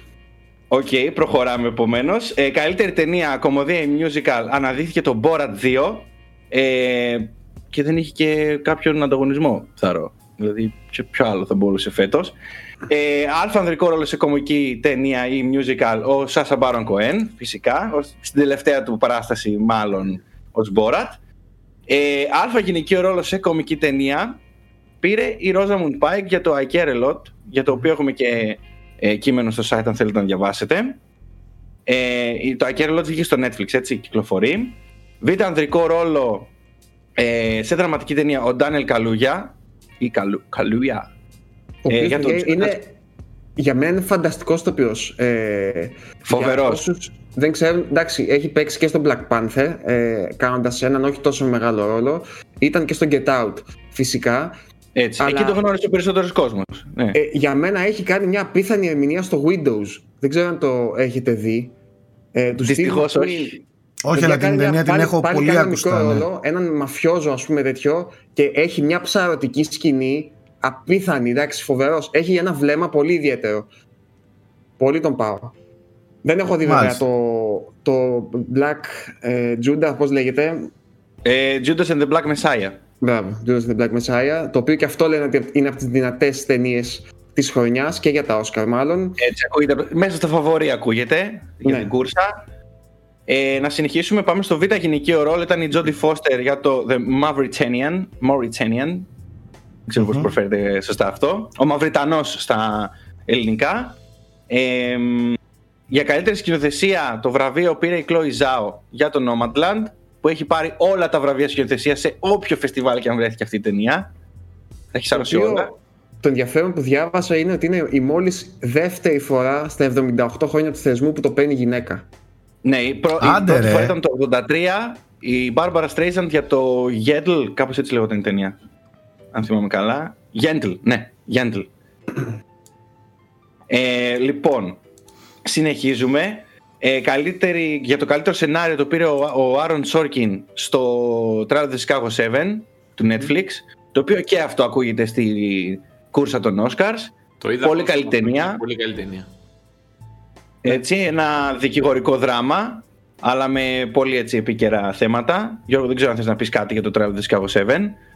Όχι, αλλά θέλω να πω ότι ο Σόκιν έχει για μένα τερματίσει τα δικαστικά δράματα με το A Few Good Men. Τώρα αυτό είναι λεπτομέρειες το, το Trial of the Seven. Εντάξει, πολύ καλό βέβαια. Μην λέω χαζομάρες. Απλά το A Few Good Men έχει ατακάρες μέσα. Νομίζω το αγαπάμε όλοι. Σωστά. Ε, καλύτερη ταινία μετά βγήκε χωρίς ανταγωνισμό το Soul, η ταινιάρα του Pink Doctor. Έτσι, για το οποίο Ε, έχουμε και ένα animated αφιέρωμα στο εννοείς, Box έτσι, ναι. Telecom. Ναι, καλύτερη animated ταινία, ναι. Ε, και καλύτερη μουσική αναδείχθηκε, καλύτερο soundtrack, δηλαδή, αναδείχθηκε το, το soundtrack του Soul. Το οποίο είναι τον Trent Reznor, Atticus Ross και του John Baptiste. Με τον John Batiste. Μια Απίθανο, soundtrack-άρα. απ- απίθανο soundtrack. Απίθανο, Μια το λατρεύω. soundtrack-άρα Το απίθανη. ακούω συχνά πυκνά. Απίθανο. Ε, Κούλη, μπορείς να μου πεις λίγο όλες τις υποψηφιότητες στη μουσική; Ε, Όχ, δεν όχ, ξέρω βάρες μπροστά μου τώρα όλες τις κόκκινες, υποψηφιότητες τώρα. Έχουμε κόκκινες τους νικητές. χορδές πρίτσκα, κόκκινες χορδές. Θέλω λίγο να τους μελετήσω. Λέει, πες μου Τους ποιοι νίξαν κομ- τα βασικά βραβεία Τους και είπε όλη τη composers. λίστα. Ε, τα, τα μεγάλα βραβεία είναι αυτά. Τι να σε κάνω; Ναι, όχι, καλά το είπε, εντάξει μου. ε. Λοιπόν, οι Ε, υποψηφιότητες ήταν Midnight Sky του ε, Despla, ήταν το Mank, όντως είχαν δύο υποψηφιότητες, αυτό ήθελα να δω. Αν ε, ο Ρέζνο και ο Ρος είχαν δύο υποψηφιότητες, είναι το News of the World. Παιδιά, για μένα από αυτά που έχω ακούσει, δηλαδή από τις, από τις υποψηφιότητες τα έχω ακούσει όλα, το, New- το News of the World είναι το αγαπημένο μου. Και γενικά θεωρώ τον Αλήθεια. James Newton Howard ε, λίγο Δεν το άκουσα. υποτιμημένο. Δεν το Το άκουσα. θεωρώ φανταστικό, παιδιά. Ακού- Είναι western η ταινία, φυσικά είναι με τον Tom Hanks που είναι στο Netflix. Ε, έχει έναν ήχο πάρα πολύ ωραίο. Έχει ένα theme που σου μένει, για, που εμένα μετράει αυτό. Ε, πολύ πολύ Γιώργο, ωραίο. ρεντεντίζει το ναι, soundtrack λίγο, του, λίγο, του News of εντάξει. the Ε, World. ο- ο- όπως και τα περισσότερα Όπως western. και τα περισσότερα θέματα, western, ναι. ναι. Αλλά έχει κάνει και πέρυσι, θεωρώ με το The Hidden Life που έχει κάνει πάλι τη μουσική, ε, ότι είναι λίγο αδικημένος για την ταινία του Terrence Malick. Ήταν μια απίθανη μουσική και εκεί. Και γενικά όπου έχει ε, κάνει ας πούμε σκορ για μια αξιόλογη ταινία, δεν, νομίζω, δεν θυμάμαι να έχω απογοητευτεί ποτέ, ας πούμε, να πω αδιάφορο το σκορ του James Newton Howard, ο οποίος είναι και από τους συνεργάτες του Shyamalan, να πούμε, από τους παλαιότερους. Πάρα πολλά χρόνια γράφει μουσική. Έχει Ναι. κάνει εξαιρετικές ε, Ναι. δουλειές στο, στο Village, στην έκτη αίσθηση. Village, ασύλληπτο, ναι. εκτιέσει, Science επίσης, Απίθανο. Που η ταινία Τα- δεν είναι τόσο καλή, αλλά η μουσική είναι απίθανη. Ακριβώς. Ε, φανταστικός, έχει φανταστικός και για συγγράψει. μένα, εμένα ο Χάουαρντ μαζί με κάποιους άλλους είναι μέσα στο δικό μου πώς να το πω, στη Ναι, δική ναι. μου δεκάδα ε, κορυφαίων ε, soundtrack δηλαδή τα, τα λατρεύω, λατρεύω τις δουλειές του πολλά χρόνια Συμφωνώ. τώρα. Δε- δεν έχει το τεράστιο όνομα που έχει ο Τζιακίνο, ας πούμε, αυτή τη στιγμή ή που είχε ο Όχι, ρε Hans Zimmer παιδί κτλ. μου, αλλά, αλλά- είναι συνεπής, πολύ ποιοτικός. Πολύ καλός και δίνει, Φανταστικός. δίνει μια πολύ ιδιαίτερη νότα. Ξέρεις τι, δεν δουλεύει πάρα πολύ με, με πολύ βασικές μελωδίες. Δηλαδή δεν έχει τόσο, πώς θα το πω τώρα, τραγούδια με την παραδοσιακή έννοια. Ναι. Ε, ε, περισσότερο ντύνει φανταστικά τις ε, σκηνές. Ε, για παράδειγμα αν ακούσεις το soundtrack του στη, στο Village και τα λοιπά θα ακούσεις για κάποια δευτερόλεπτα θέματα και μετά θα, θα χαθεί πάλι και θα ταιριάξει τέλεια πάνω στην, ε, στην ταινία είναι πολύ ιδιαίτερος και δίνει πολύ ωραίο στυλ στις ταινίες όπως Ναι, ο και Thomas είναι Newman που αυτός δίνει που δικό κάνει- του εντελώς στυλ ή ο Philip Glass που αλλάζουν όλη την ταινία μόνο και μόνο επειδή έχουν η μουσική του έτσι είναι και ο Howard σε πολλά Δεν διαφωνώ καθόλου. Και εκτιμώ το ότι ακούγεται εξίσου ευχάριστα και εκτός ταινίας. Συνήθως τα, τα σκόπια. ναι, ας ναι, πούμε. ναι, ναι, ναι, ναι. Το ίδιο συνέβη και με τον ε, Newman στο The Little Things. Αν ακούσατε το soundtrack του, Δεν το είναι άκουσα. Thomas Newman. Σάκη Thomas Ε, Newman. Ξέρεις. Πολύ ωραίο και αυτό. Το άκουσα. Ξέρεις. Πολύ Ο κορυφαίος. ωραίο. Εξαιρετικό soundtrack. Ο κορυφαίος όλων. Μακάρι να το δω, δεν ξέρω, σε κάποια βραβεία. Δεν φάνηκε μέχρι τώρα, γιατί ίσως βγήκε και η ταινία πριν κάνα δύο-τρει εβδομάδες. Ε, Και μάλιστα- Αλλά πραγματικά φοβερό soundtrack. Φοβερό. Και μάλιστα Σάκη δεν είναι ακριβώς στα νερά του. Δηλαδή έχει κάποια νουά κομμάτια στην αρχή που δεν λες.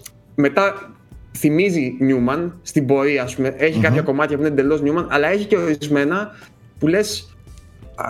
Προσπάθησε για κάτι διαφορετικό. Κοίταξε, τέλος πάντων. τελευταία, τα τελευταία χρόνια ο, Νούμα, ο Νιούμαν έχει, έχει κάνει πολύ μεγάλες, μεγάλα πειράματα για το ύφος του. Δηλαδή αρχι- έχει ξεφύγει πολλές φορές σε βαθμό που δεν καταλαβαίνεις ότι είναι Νιούμαν σε πολλές από τις ταινίες του. Π.χ. θα δώσει έτσι π.χ. στο θέμα το βασικό αλλά γενικά θα ξεφύγει πάρα πολύ. Ε, εμένα μου αρέσει πιο πολύ ο παλιός Νούμαν, ο Νιούμαν από ότι ο, ο τώρα. Αυτό οφείλω να Θα το σου πω ομολογήσω. Ότι έχει πολλά δείγματα από παλιό Νιούμαν, Νιούμαν με, πιάν, με το κλασικό του το πιάνο αυτό που όταν Οκ, τα ακούσεις κατάλαβα. δινότα που χτυπάει, Δεν μου είναι αρέσει Newman. όταν προσπαθεί να γίνει Νομίζω λίγο η πιο ορχήσταση epic. Είναι που τον, Ο- ναι, τον ξεχωρίζει. ο Είναι Newman. πολύ συγκεκριμένη συνήθως. Μάλιστα. Ωραία. Ε, Α αφήσουμε τι τις σφαίρες. Έχει κάτι άλλο κούλι. Ε, κάτι Στις άλλο τηλεοπτικές σημαντικό; κατηγορίες, να πούμε. Α, ναι, τον- πες, πες και αυτά. Έτσι, είναι και αυτή η πλευρά. Ναι, καλύτερη τηλεοπτική σειρά, σε- δραματική ε, σειρά, αναδείχθηκε το The Crown του Netflix. Ε, ο πρώτος γυναικείο ρόλο, αλφα γυναικείο ρόλος σε δραματική σειρά πήγε στην Emma Corrin, η οποία υποδίεται την ε, πριγκίπισσα ε, Diana στο The Crown. Ε, την ιερή της version τουλάχιστον. Ε, ο πρώτος αδερφός ρόλος πήγε στον, στον επί της οθόνης σύζυγό της, Josh O'Connor, για το The Crown. Ε, μετά, καλύτερη κομική σειρά αναδείχθηκε το, το Seeds Creek, το οποίο εγώ δεν έχω κάποια άποψη να πω για το Seeds Creek. Είναι πολύ αμερικάνικο κόμικ για μένα μάλλον. Ε, Το έχω στον δει, αλφα το έχω γυναικείο δει. Ρόλο, το, Το πήρε έχω η- δει. Η Κάθριν Οχάρα. Το έχω Σε δει. άκουσα. Το έχω δει. Έχεις δει το Seeds Creek; Ναι, ναι. Τι έγινε, ρε παιδιά. Για λίγο ψάρωσα, λίγο πλόντ. Και εγώ, ρε, εγώ, τι γίνεται τώρα. Πάμε και θέλω να σας μιλήσω για αυτά που έχω δει. Έλα λίγο. Πολύ. αλφαδικό ρόλο πήγε. Όλοι ακόμα που θέλει να πάνε να δει. Πάμε παρακάτω, γόρι μου. Ναι, γιατί ο, ο, ο Θέμη είναι έτοιμο να καταρρεύσει. Είναι να καταρρεύσει τώρα. Είδε εδώ στα movies να μα πει τι να πούμε. Μη μαλώνετε, παρακαλώ, μη μαλώνετε. Παιδιά, παιδιά, παιδιά. Μη μαλώνετε, σα παρακαλώ. Που θα έχει ανοιχτή την τηλεόραση και δεν θα. Μην ξαναπατήσει το mute που αναβοσβήνει και έχει βγάλει το μάτι, ρε φίλε. Μαλάκα Θέμη, θα του το έλεγα κι εγώ. Η εκπομπή είναι PG 13. Παιδιά, Αυτό παιδιά, να σας εντάξει, παρακαλώ, μην κοιτάω μαλώνετε. να δεις Αφήστε την τα οθόνη αυτά του για Google. πίσω από τις κάμερες. Σας παρακαλώ πάρα πολύ. Δηλαδή είναι ντροπή αυτό τώρα που συμβαίνει. Πρέπει να κρατήσουμε ένα επίπεδο και το ρίξες. Πρέπει να Άσε μας κρατήσουμε- εδώ πέρα. να κρατήσουμε Είτε με ένα- Αυτό το κονίδιο που αναβοσβήνει στην οθόνη του κούλι, όχι πείτε μου. Έχεις δίκιο, έχεις δίκιο και εγώ το παρατήρησα. Δεν Πρέπει θα να, το βάλω, πρέπει μη να το σκοτώσεις. πηγαίνεις στο Εκεί θα 0 είναι. και όχι mute. Εκεί θα είναι. Εκεί θα είναι. Εκεί θα είναι. Σε Έτσι. κάνω μοντάζ και σε κόβω από εδώ και πέρα. Είναι μαύρο πάνω στη γωνία. Καλά. Λοιπόν, παιδιά, μη μαλώνετε από το ίδιο χωριό είστε. Έλα. Έτσι λέμε εμείς εδώ. Μη κάπως μαλώνετε από το ίδιο έτσι χωριό ήταν είστε. Σχόλια απλά. Αν Κάπως σχόλια έτσι Civil War. καταλαβαίνετε γιατί δεν μπαίνει ο Θέμης εδώ και καιρό. ας πούμε, στο- Ναι, Εδώ ο άνθρωπος, ο άνθρωπος πρώτον κοντεύει να κοιμηθεί και να καταρρεύσει πάνω στην οθόνη live και δεύτερον εδώ και ώρα δεν ακούει τίποτα από αυτά που λέμε και απλά βλέπει ένα mute να αναβοσβήνει. Ε, οπότε Με- μου έχει πάρει Θα τα έχει μάτια μου. πνοτήσει, έτσι. Ναι, ναι, ναι, ναι, ξεκάθαρα. Εγώ δεν το έχω προσέξει καν, εν τω μεταξύ. Τώρα- Τώρα κατάλαβα τι λέτε. όχι εγώ το πρόσεξα, δεν είμαι σαν το Θέμη προφανώς αλλά το πρόσεξα και εγώ γιατί μου τη δίνει. Θέλει να το πηγαίνει στο 0 και όχι να πατά στο mute. Λοιπόν, Ας συντονιστούμε. Α συντονιστούμε. Πάμε λίγο να μιλήσουμε. Ε, ναι, ε, ναι. Ε, ε, αν υπάρχει κάποια άλλη extreme επικαιρότητα, θα τη μεταφέρουμε. Αλλιώς θα ήθελα, σας παρακαλώ πολύ, να μιλήσω για τα πράγματα που είδα τις τελευταίες δύο-τρεις μέρες. Θα μιλήσεις για τα πράγματα που είδες τις τελευταίες μέρες εκεί. Μπράβο, Κούλη, σε ευχαριστώ πάρα πολύ. Λοιπόν, θέλω να σας κάνω εσάς τους τρεις μια ερώτηση πάρα πολύ σημαντική. Αφήστε το κοινό. Αφήστε αυτούς που ακούνε. Εδώ, μεταξύ μας. Ποιος από εσάς τους τρεις έχει δει το Don't Fuck with Cats; Λοιπόν, το βλέπω αυτή τη στιγμή. Λεμουά. Α το διάλο. Είμαι, εγώ Ε, ναι. είδα χθες, παιδιά, το πρώτο επεισόδιο και ήθελα να σου το πω. Απλά περιμένω να τελειώσουμε να πάμε το δεύτερο. Άκουσε. με. λοιπόν, λοιπόν, λοιπόν, λοιπόν. Όταν άκουσα εγώ τον τίτλο και την περίληψη του, μικ- του mini ντοκιμαντέρ τριών επεισοδίων δεν μου έκανε κλικ. Έτσι. Λες τώρα τι σαχλαμάρα πάρει το Netflix να πούμε. Δεν ήταν σαν χλαμάρα, το θέμα του ήταν σοβαρό, απλά και το τρέιλερ λίγο χαρούμενο, λίγο παράξενο, λίγο στην αρχή του. Δεν Είχε μια καταλαβαίνεις κάμπη. περί τίνος πρόκειται. Δεν Λοιπόν. καταλαβαίνεις, έχει δίκιο. Λοιπόν, λοιπόν, λοιπόν, λοιπόν, λοιπόν. Είναι από τα συγκλονιστικότερα. Έχω, εγώ το τελειώνω σήμερα. Χθες το βράδυ τα είδα εγώ και τα δύο.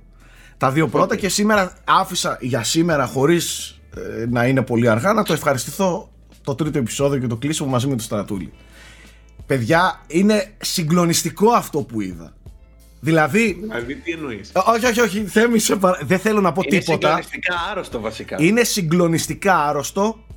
Από ένα επιφανειακό θέμα φτάνει σε ένα βάθος και σε ένα σκοτάδι που ακραίο, ακραίο.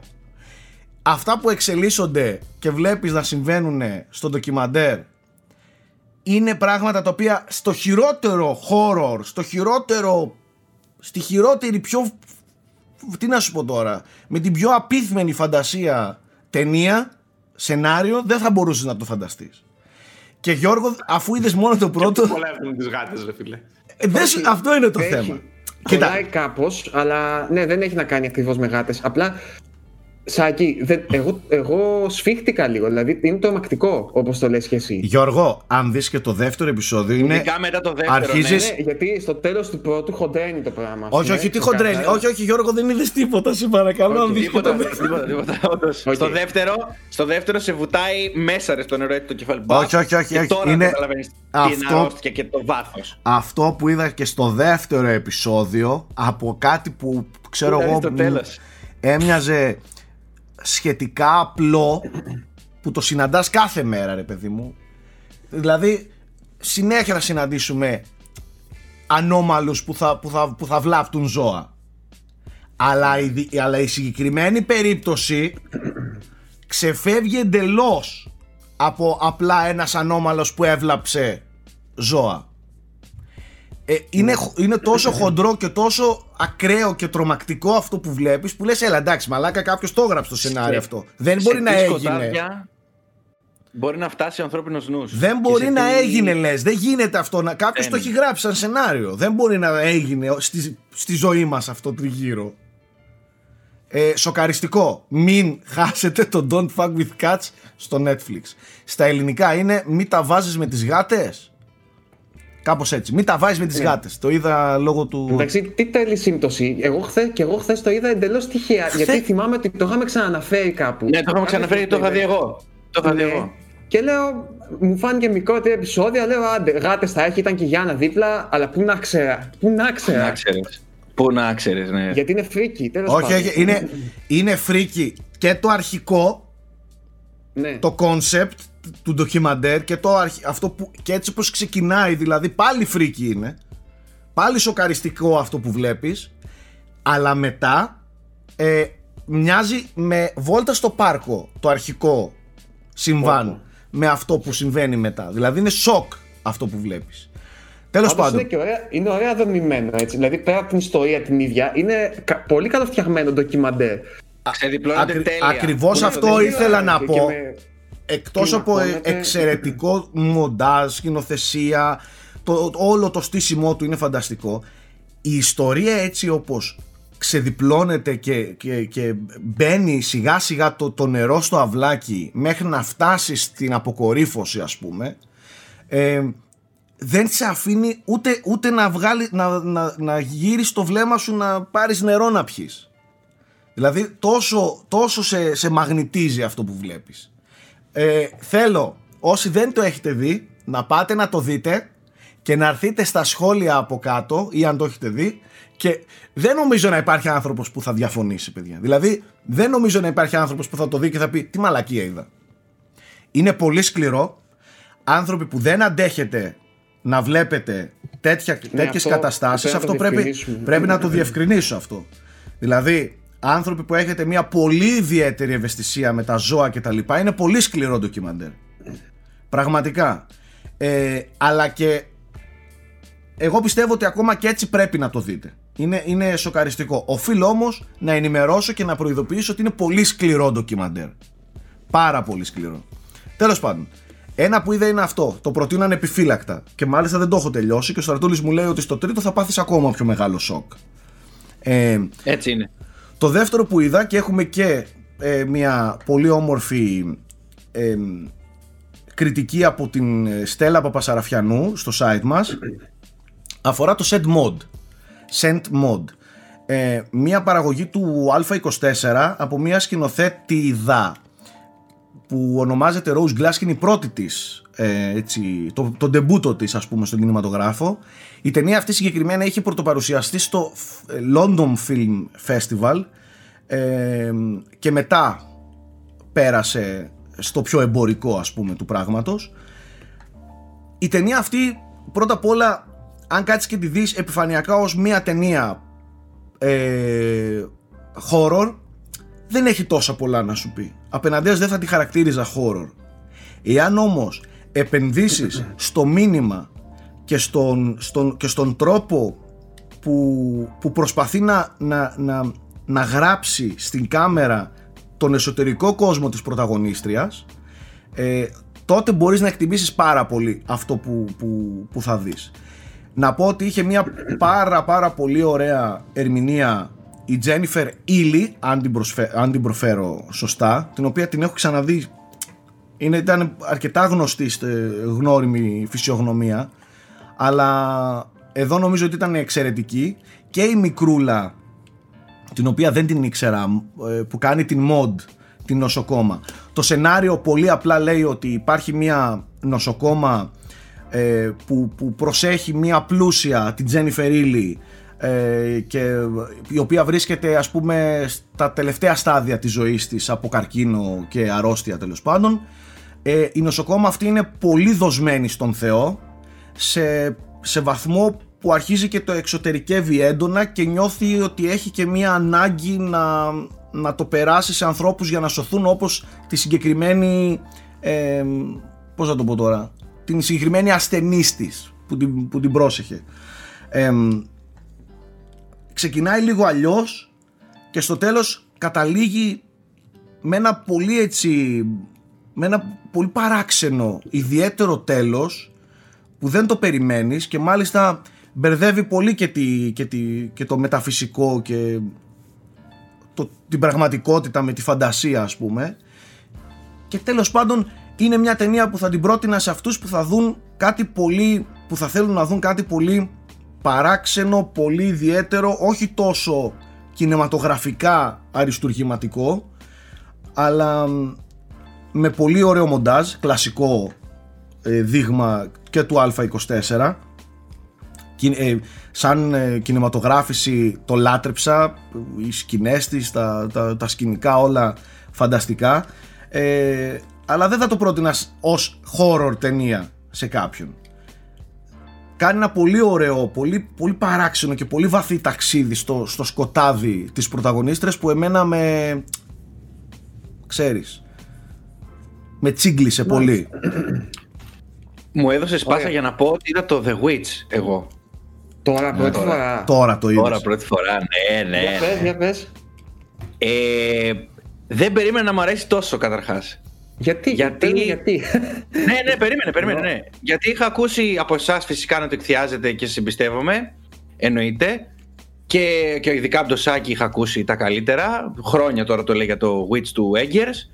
Ε, και όταν ε, έβλεπα ρε παιδί μου, ξέρεις, γενικά τα σχόλια και τα λοιπά, διφορούμενες οι απόψεις γενικά. Τέλος πάντων, το είδα.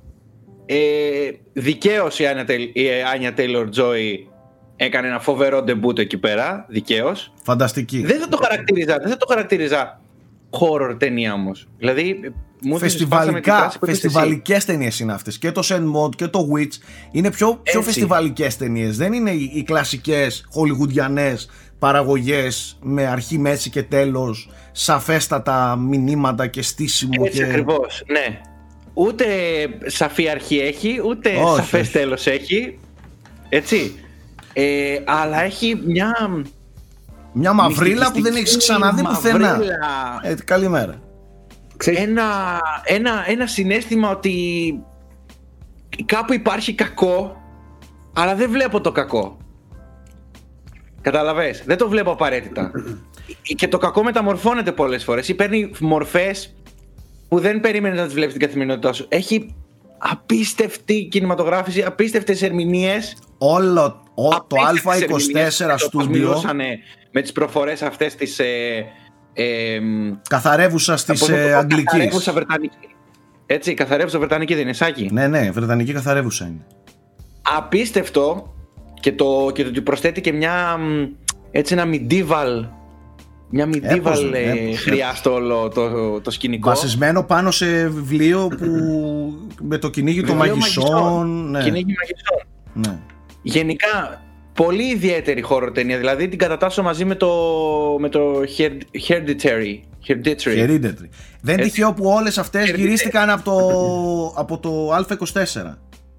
Και το Ναι, Witch. και επίσης είναι Α24, και το είναι Send ίδιο Mode. στούντιο, έτσι. Εννοείται. Είναι το Όλα ίδιο αυτά στούντιο έχουν παραγωγής. το ίδιο στήσιμο κινηματογραφικά. Γενικά, η Α24 δίνει πόνο στον indie κινηματογράφο. Αυτό. Και στο, και στο χώρο Συγγνώμη. ειδικότερα. Ε, εγώ αυτό που θα έλεγα είναι το, το Hereditary και το Witch νομίζω είναι οι καλύτερες χώρο ταινίες των τελευταίων ετών και αυτές που θα επηρεάσουν και έχουν ήδη επηρεάσει μαζί με το Έτσι. Get Out ε, το είδος των χώρων. Εγώ ξέρω τι θέλω να πω για το The Witch. Είναι από αυτές τις ταινίες που είναι 100% ταγμένη στον εαυτό της. Δηλαδή έχει ένα concept και θα το εξαντλήσει 100% και δεν την νοιάζει τίποτα. Θα έχει. Θα πω, ε, θα πω που είναι αυτό να ομιλίες- πω και τέλος. ναι. Ε, Τέλος πάντων, έχω αυτό στο μυαλό μου, θα το πω, δεν με νοιάζει ούτε για το κοινό, ούτε τι θα σκεφτεί, ούτε τίποτα. Φαίνεται από αυτές τις ταινίες. Ούτε το τι θέλει να δει. Ναι, ναι. Αυτό, fucks given, αυτό απλά. προσδιορίζει Ναι, και το κινήματα, φεστιβαλικό ύφος, ούτε Γιώργο. Πλοκή ιδιαίτερη, ξέρεις. Είναι πιο πολύ mood, ε, Ναι, ε, ναι. ένα, μια περίεργη ατμόσφαιρα, η οποία όπως λες και εσύ κλιμακώνεται σιγά σιγά σιγά σιγά.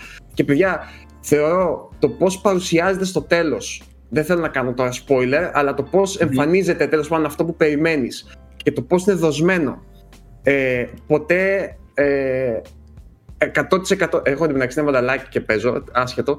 αλλά το- Πακετάκι και εδώ στα χέρια μου. Και εγώ έχω Εγώ- πράγματα εγώ και έχω παίζω φύγει στο πράγματα. Δεν ξέρω πώς βρέθηκε. Εννοείται. Ε, δεν είναι ποτέ 100% ξέρεις, να στον δώσει, Ναι, αλλά ναι, στον κατάλαβα. υπονοεί ελαφρώς και δεν στον απομυθοποιεί ποτέ. Παρότι ας πούμε είναι εκεί. Είναι ε, απίθανο, δεν, δεν ξέρω, δεν έχω λόγια. Γιώργο. Είναι, είναι από τις ταινίες που μου έριξαν το σαγόνι κινηματογραφικά. Θα σου πω κάτι. Είναι, το, το, το send mod μοιάζει πάρα πολύ με, με τον τρόπο που που δίνεται στο concept του το, το The Witch. Με τον ίδιο ακριβώς τρόπο Πολύ θετικό για δίνεται, μένα. δίνεται και στο send mod το concept και πώς θα σου το πω τώρα το main κακό, το, το, το, το main θέμα, το βασικό Ναι, ναι. του Όχι, θέμα. είχε μια black, black metalila ρε φίλε αυτή η ταινία. Καλά, εντάξει, Ήταν, όλο. ήταν βγαλμένη από black metal, πολύ κακό black metal Συγγνώμη, κομμάτι. αλλά η τελευταία Πραγματικά, σκηνή θα όλο. μπορούσε να είναι Black metal. εξώφυλλο black metal δίσκου, πιστεύω. Έτσι, Η τελευταία έτσι. σκηνή. Έτσι. Στα, έτσι. στα δάση της Νορβηγίας, ξέρω εγώ, ναι. Άστα να πάνε. Εκπληκτικός. Ε, να πω επίσης, να πω αυτό και τελειώνω. Ότι Πιάσετε είδα τώρα και το τις News of the φεστιβαλικές και ο Θέμης θέλει να, να, να σηκωθεί να φύγει να πούμε. World. Πραγματικά, Εδώ ο δεν άνθρωπος- είχε κοιμηθεί. ο άνθρωπος Έπρεπε να μπήκε- πιάσει σαν το Mortal Kombat. Ο Κούλης δεν έχει καταλάβει ότι εγώ από όταν είπα ότι θα φάει μαύρο σε ένα σημείο της εκπομπής νωρίτερα, ότι το έχω βάλει όντως μαύρο στην εκπομπή και τζάμπος μιλάει. Απλά νομίζει τώρα ότι θα τον ακούσει ο κόσμος. Απλά δεν το έχει καταλάβει. Πειράζω, βρε, λέγε. Λέω. Όχι, αλλά Θέμη, σε παρακαλώ, για, για, για 5-10 δευτερόλεπτα θα του βάλεις μαύρο. Για 10 δευτερόλεπτα εκεί θα τον βάλω, αλλά Ναι. μετά θα το, θα το Ναι. κόψω. Εντάξει, ναι. Civil War, Civil War. UH. Ε, λοιπόν, είδα το News of the World επειδή το αναφέραμε πριν στα soundtracks και έχω να πω ότι είναι μια underrated μέχρι τώρα γιατί δεν ακούστηκε πάρα πολύ. Παρόλο που βγήκε Netflix, έκανε, έρανε, trending πλέον δεν είναι και που- δυστυχώς δεν είναι στα trending του Netflix. Είναι ίσως η πιο τρυφερή ταινία και το πιο τρυφερό western ταξίδι που μπορείς να δεις Μμμ. αυτή τη στιγμή με άφησε μια τόσο γλυκιά γεύση στο τέλος ένα, μ, Πώς το είπαμε, Κούλη. ένα ωραίο φιλ... News of the World Οκ. με τον Tom Hanks είναι η ταινία ε, και με μουσική είπαμε ε, του James Newton, Newton Howard. Newton Howard James Newton Νουθεσία Howard. Paul Greengrass ο Ναι, οποίος έχει κάνει το Bourne αν θυμάμαι καλά τα, τα, το έχει 2 κάνει και το το 3. July. έτσι το 2 και το 3 που ήταν και τα, και τα πιο καλά. Τα πιο καλά κατά τη γνώμη μου, ναι. Ε, το δεύτερο είναι κορυφή για μένα. το δεύτερο είναι το καλύτερο ναι συμφωνούμε τέλεια Ε, Σιγά τις ταινίες. Αλλά δεν περίμενα, Σάκη δεν σ' άκουσα. Σιγά τις ταινίες. Πάμε παρακάτω, πάμε Ναι, παρακάτω. πάμε παρακάτω, ρε, γιατί θα, θα τροχιαστούμε πάλι. Βαρέθηκα. Ε, Βαρέθηκα.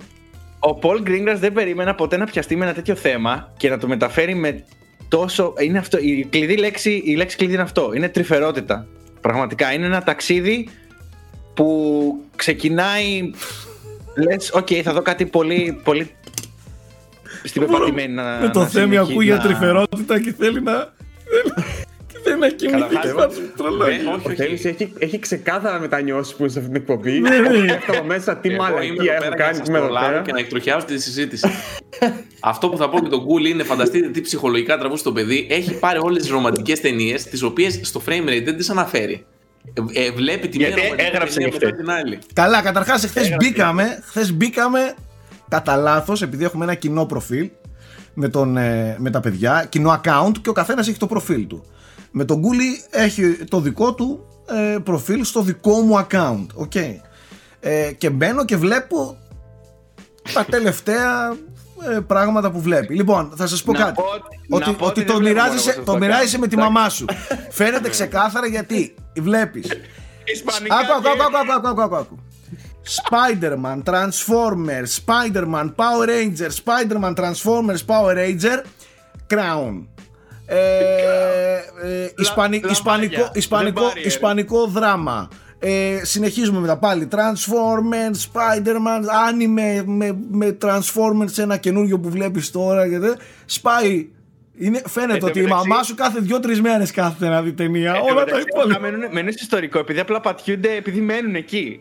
Ε, δεν Ναι, τα έχω δει ναι. κανονικά σοβαρά. τα Ρε, περισσότερα. άμα, άμα το δεις, άμα το δεις, σου λέω είναι ε, fix το Ξέρω, πρόγραμμα. ρε. Είναι συγκεκριμένα blockbuster, blockbuster, blockbuster. ε, ταινία για 55χρονη γυναίκα. Με έρωτα κομμεντή, με, με βασίλεια, με τέτοια. Με βασίλεια, βασίλεια, Ναι, ναι, τύπου- ε, ρούχα, τύπου, εποχές, τύπου, αυτά, τουρκι, αυτά, τύπου αυτά, τουρκικά, ναι, ξέρω. Πατένει. Σε όλες τις ταινίες ο Πεθαίνει. πατέρας μου μπορεί να τον παίρνει ο ύπνος. Όταν βλέπει κάστρα, υπότες, σπαθιά και τέτοια, είναι έτσι, είναι στην τηλεόραση. Ε, θέλετε να τι πούμε. γίνεται τώρα; Ωραία, μην μιλήσουμε για το τι γίνεται με τους ε, γονείς μας γιατί ο Γιώργος Πρίτσας θα φύγει από αυτή την κουβέντα.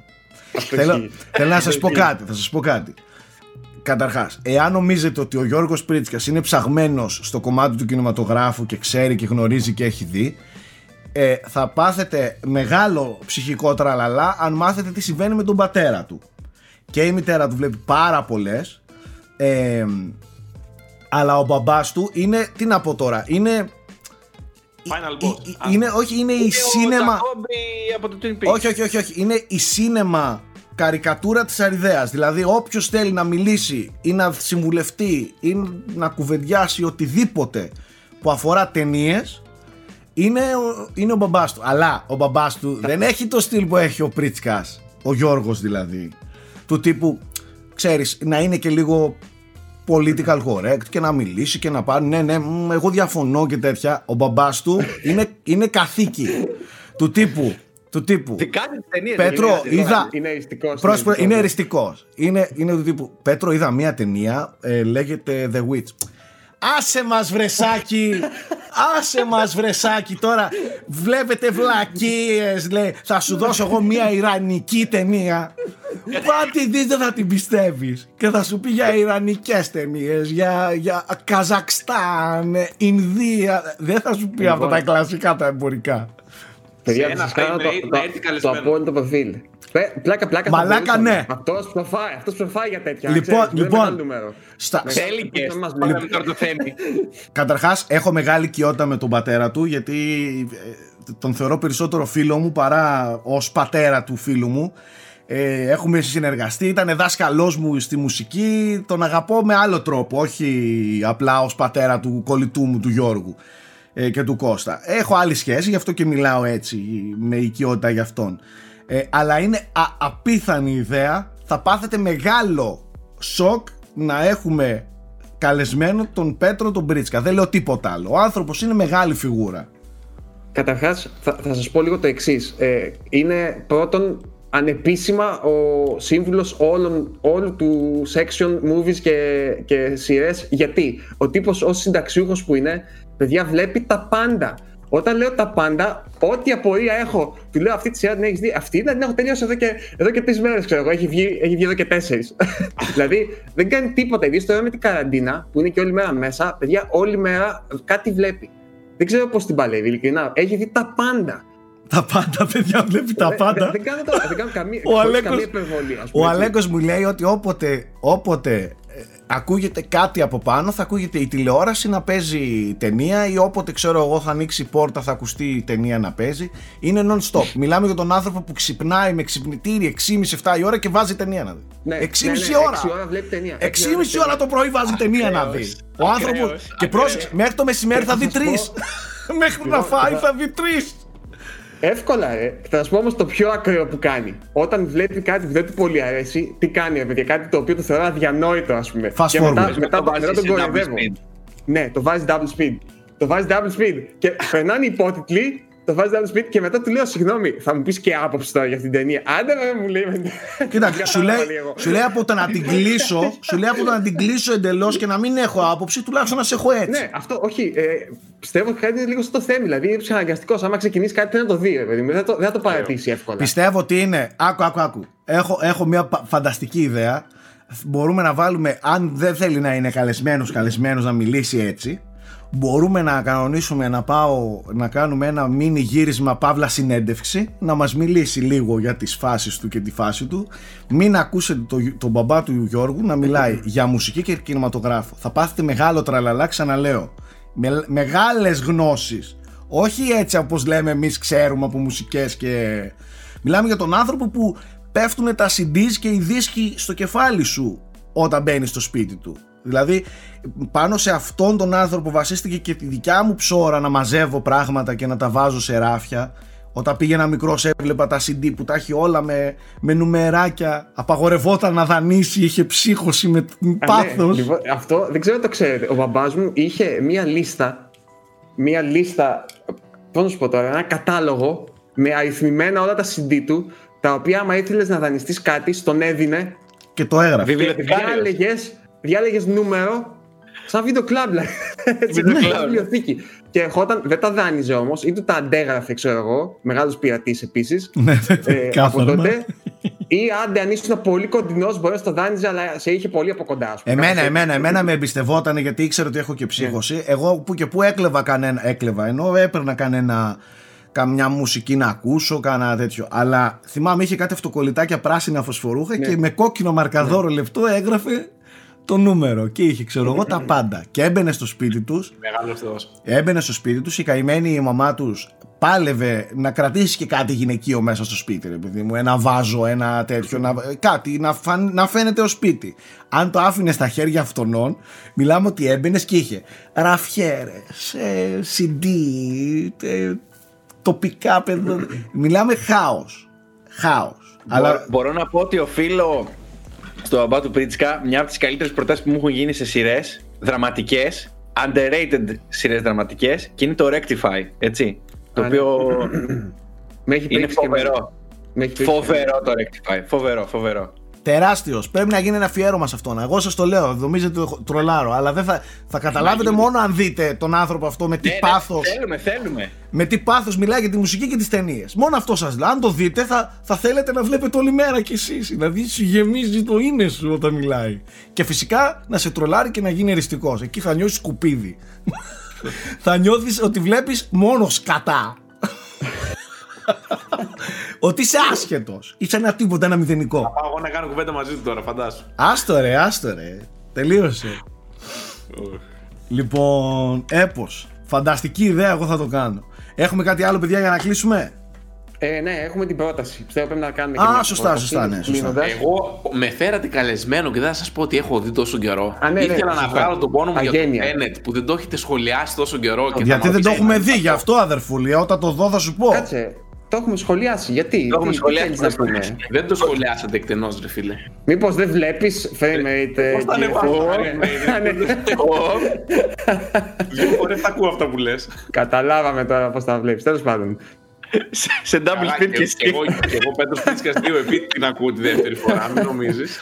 Για πες πώς σου φάνηκε. Θέλω πάντων, όπως, πολύ όπως την άσχολο. περιέγραψες, γραπτός θέλω να την περιγρε- περιγράψεις. Άμα έχεις Το Tenet. Δεν θυμάμαι το τι είχα κουρα... γράψει στην Είχες αρχή, γράψει είχε ότι χρειαστεί. αυτή, αυτή την Α, κολοτεμία συμπληρωματία. για να την... Είχε γράψει ακριβώς. Αυτή την κολοτεμία για να την καταλάβεις χρειάζεται διδακτορικό. Πες το, γιατί το λέω.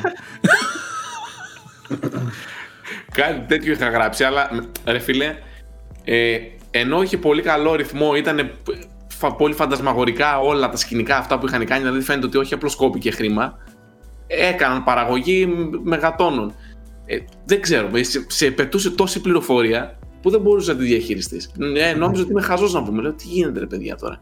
Ήθελε πολύ YouTube και πολλή ανάλυση μετά για να μπω λίγο στο ψητό.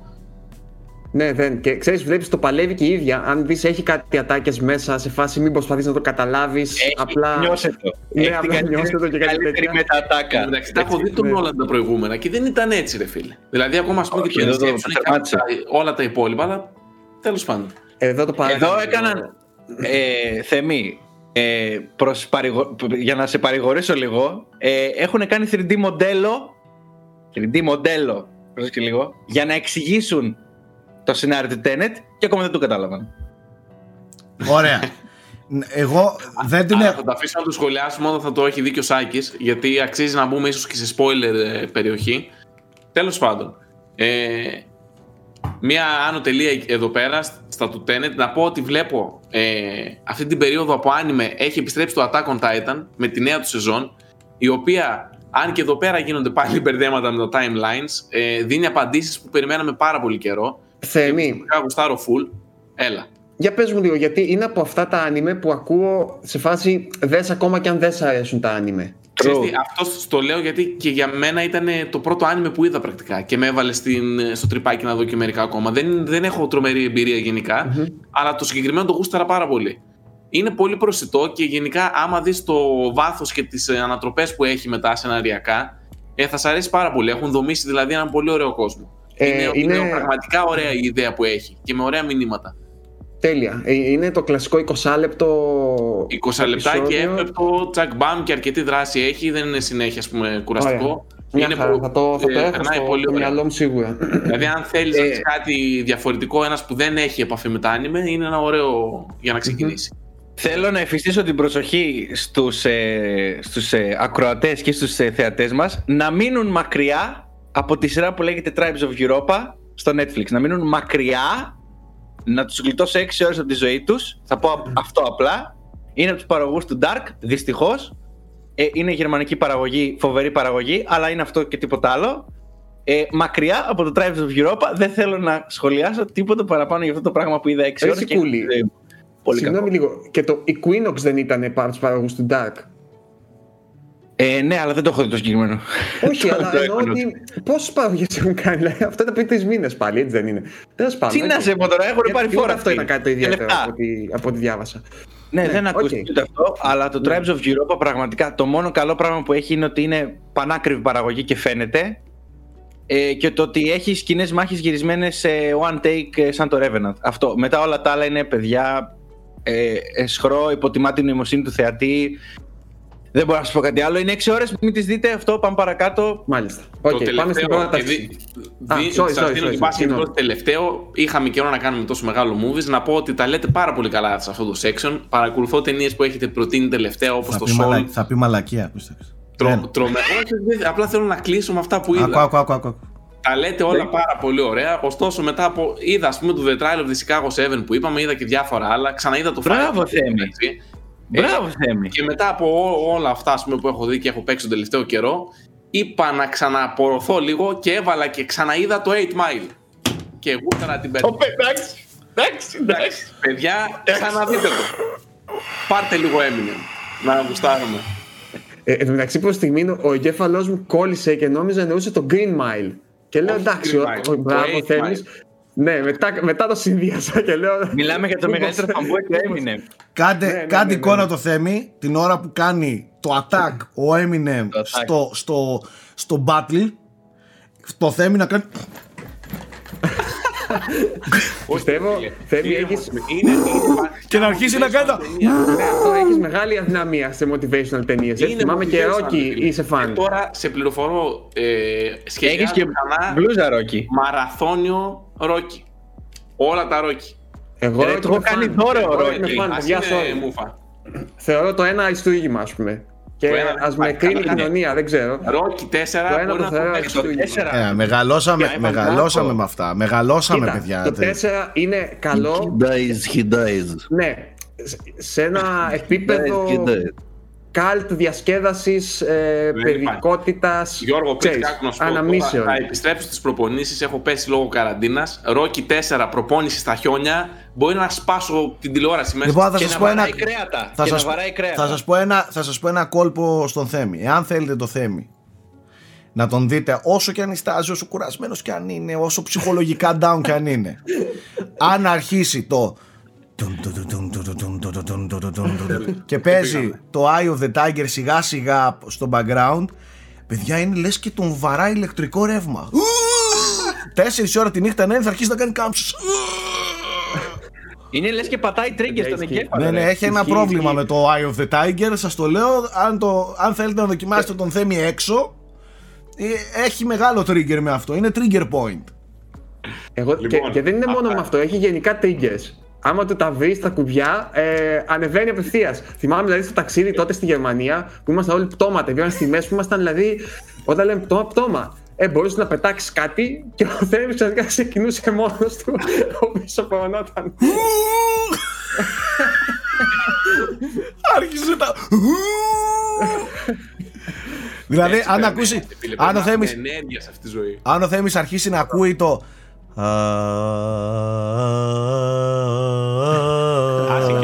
Άσε και μια χάλια τη τελευταία. Νάτος, νάτος, νάτος, νάτος.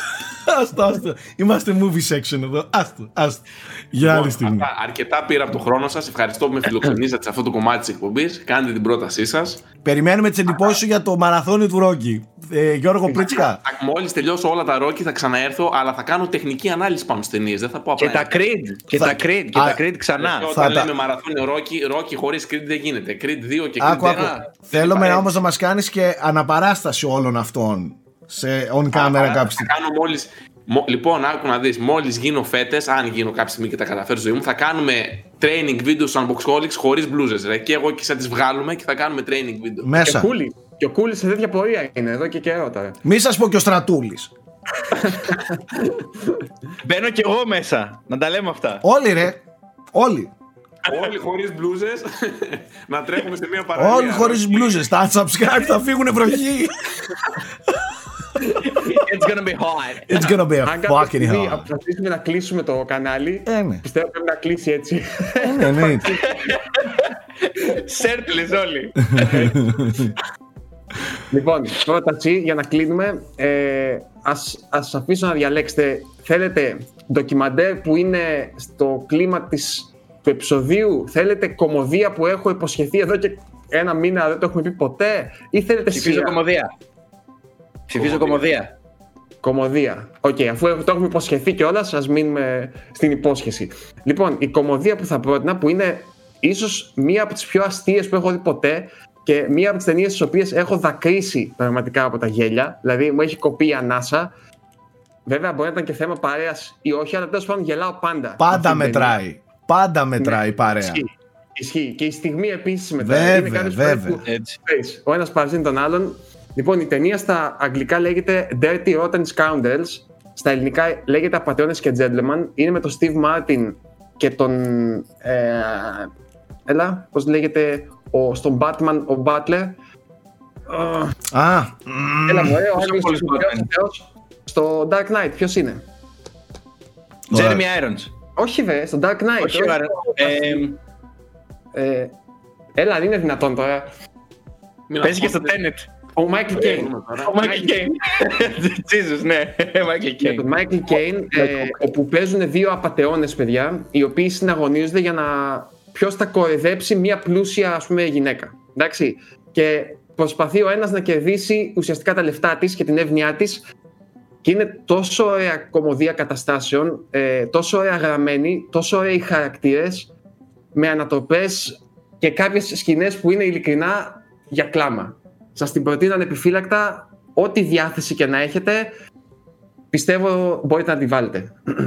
Αυτή λοιπόν ήταν η πρόταση. Μάλιστα. Μπορούμε να κλείσουμε πλέον. Ωραία. Τέλεια. Λίγο ιδιαίτερο το movie section. Ε, αλλά εγώ το διασκέδασα. Λοιπόν, ε, αυτά. Ανανεώνουμε το ραντεβού μας για την επόμενη εβδομάδα. Να είστε όλοι καλά. Ελπίζουμε να... Πώς θα το πω τώρα.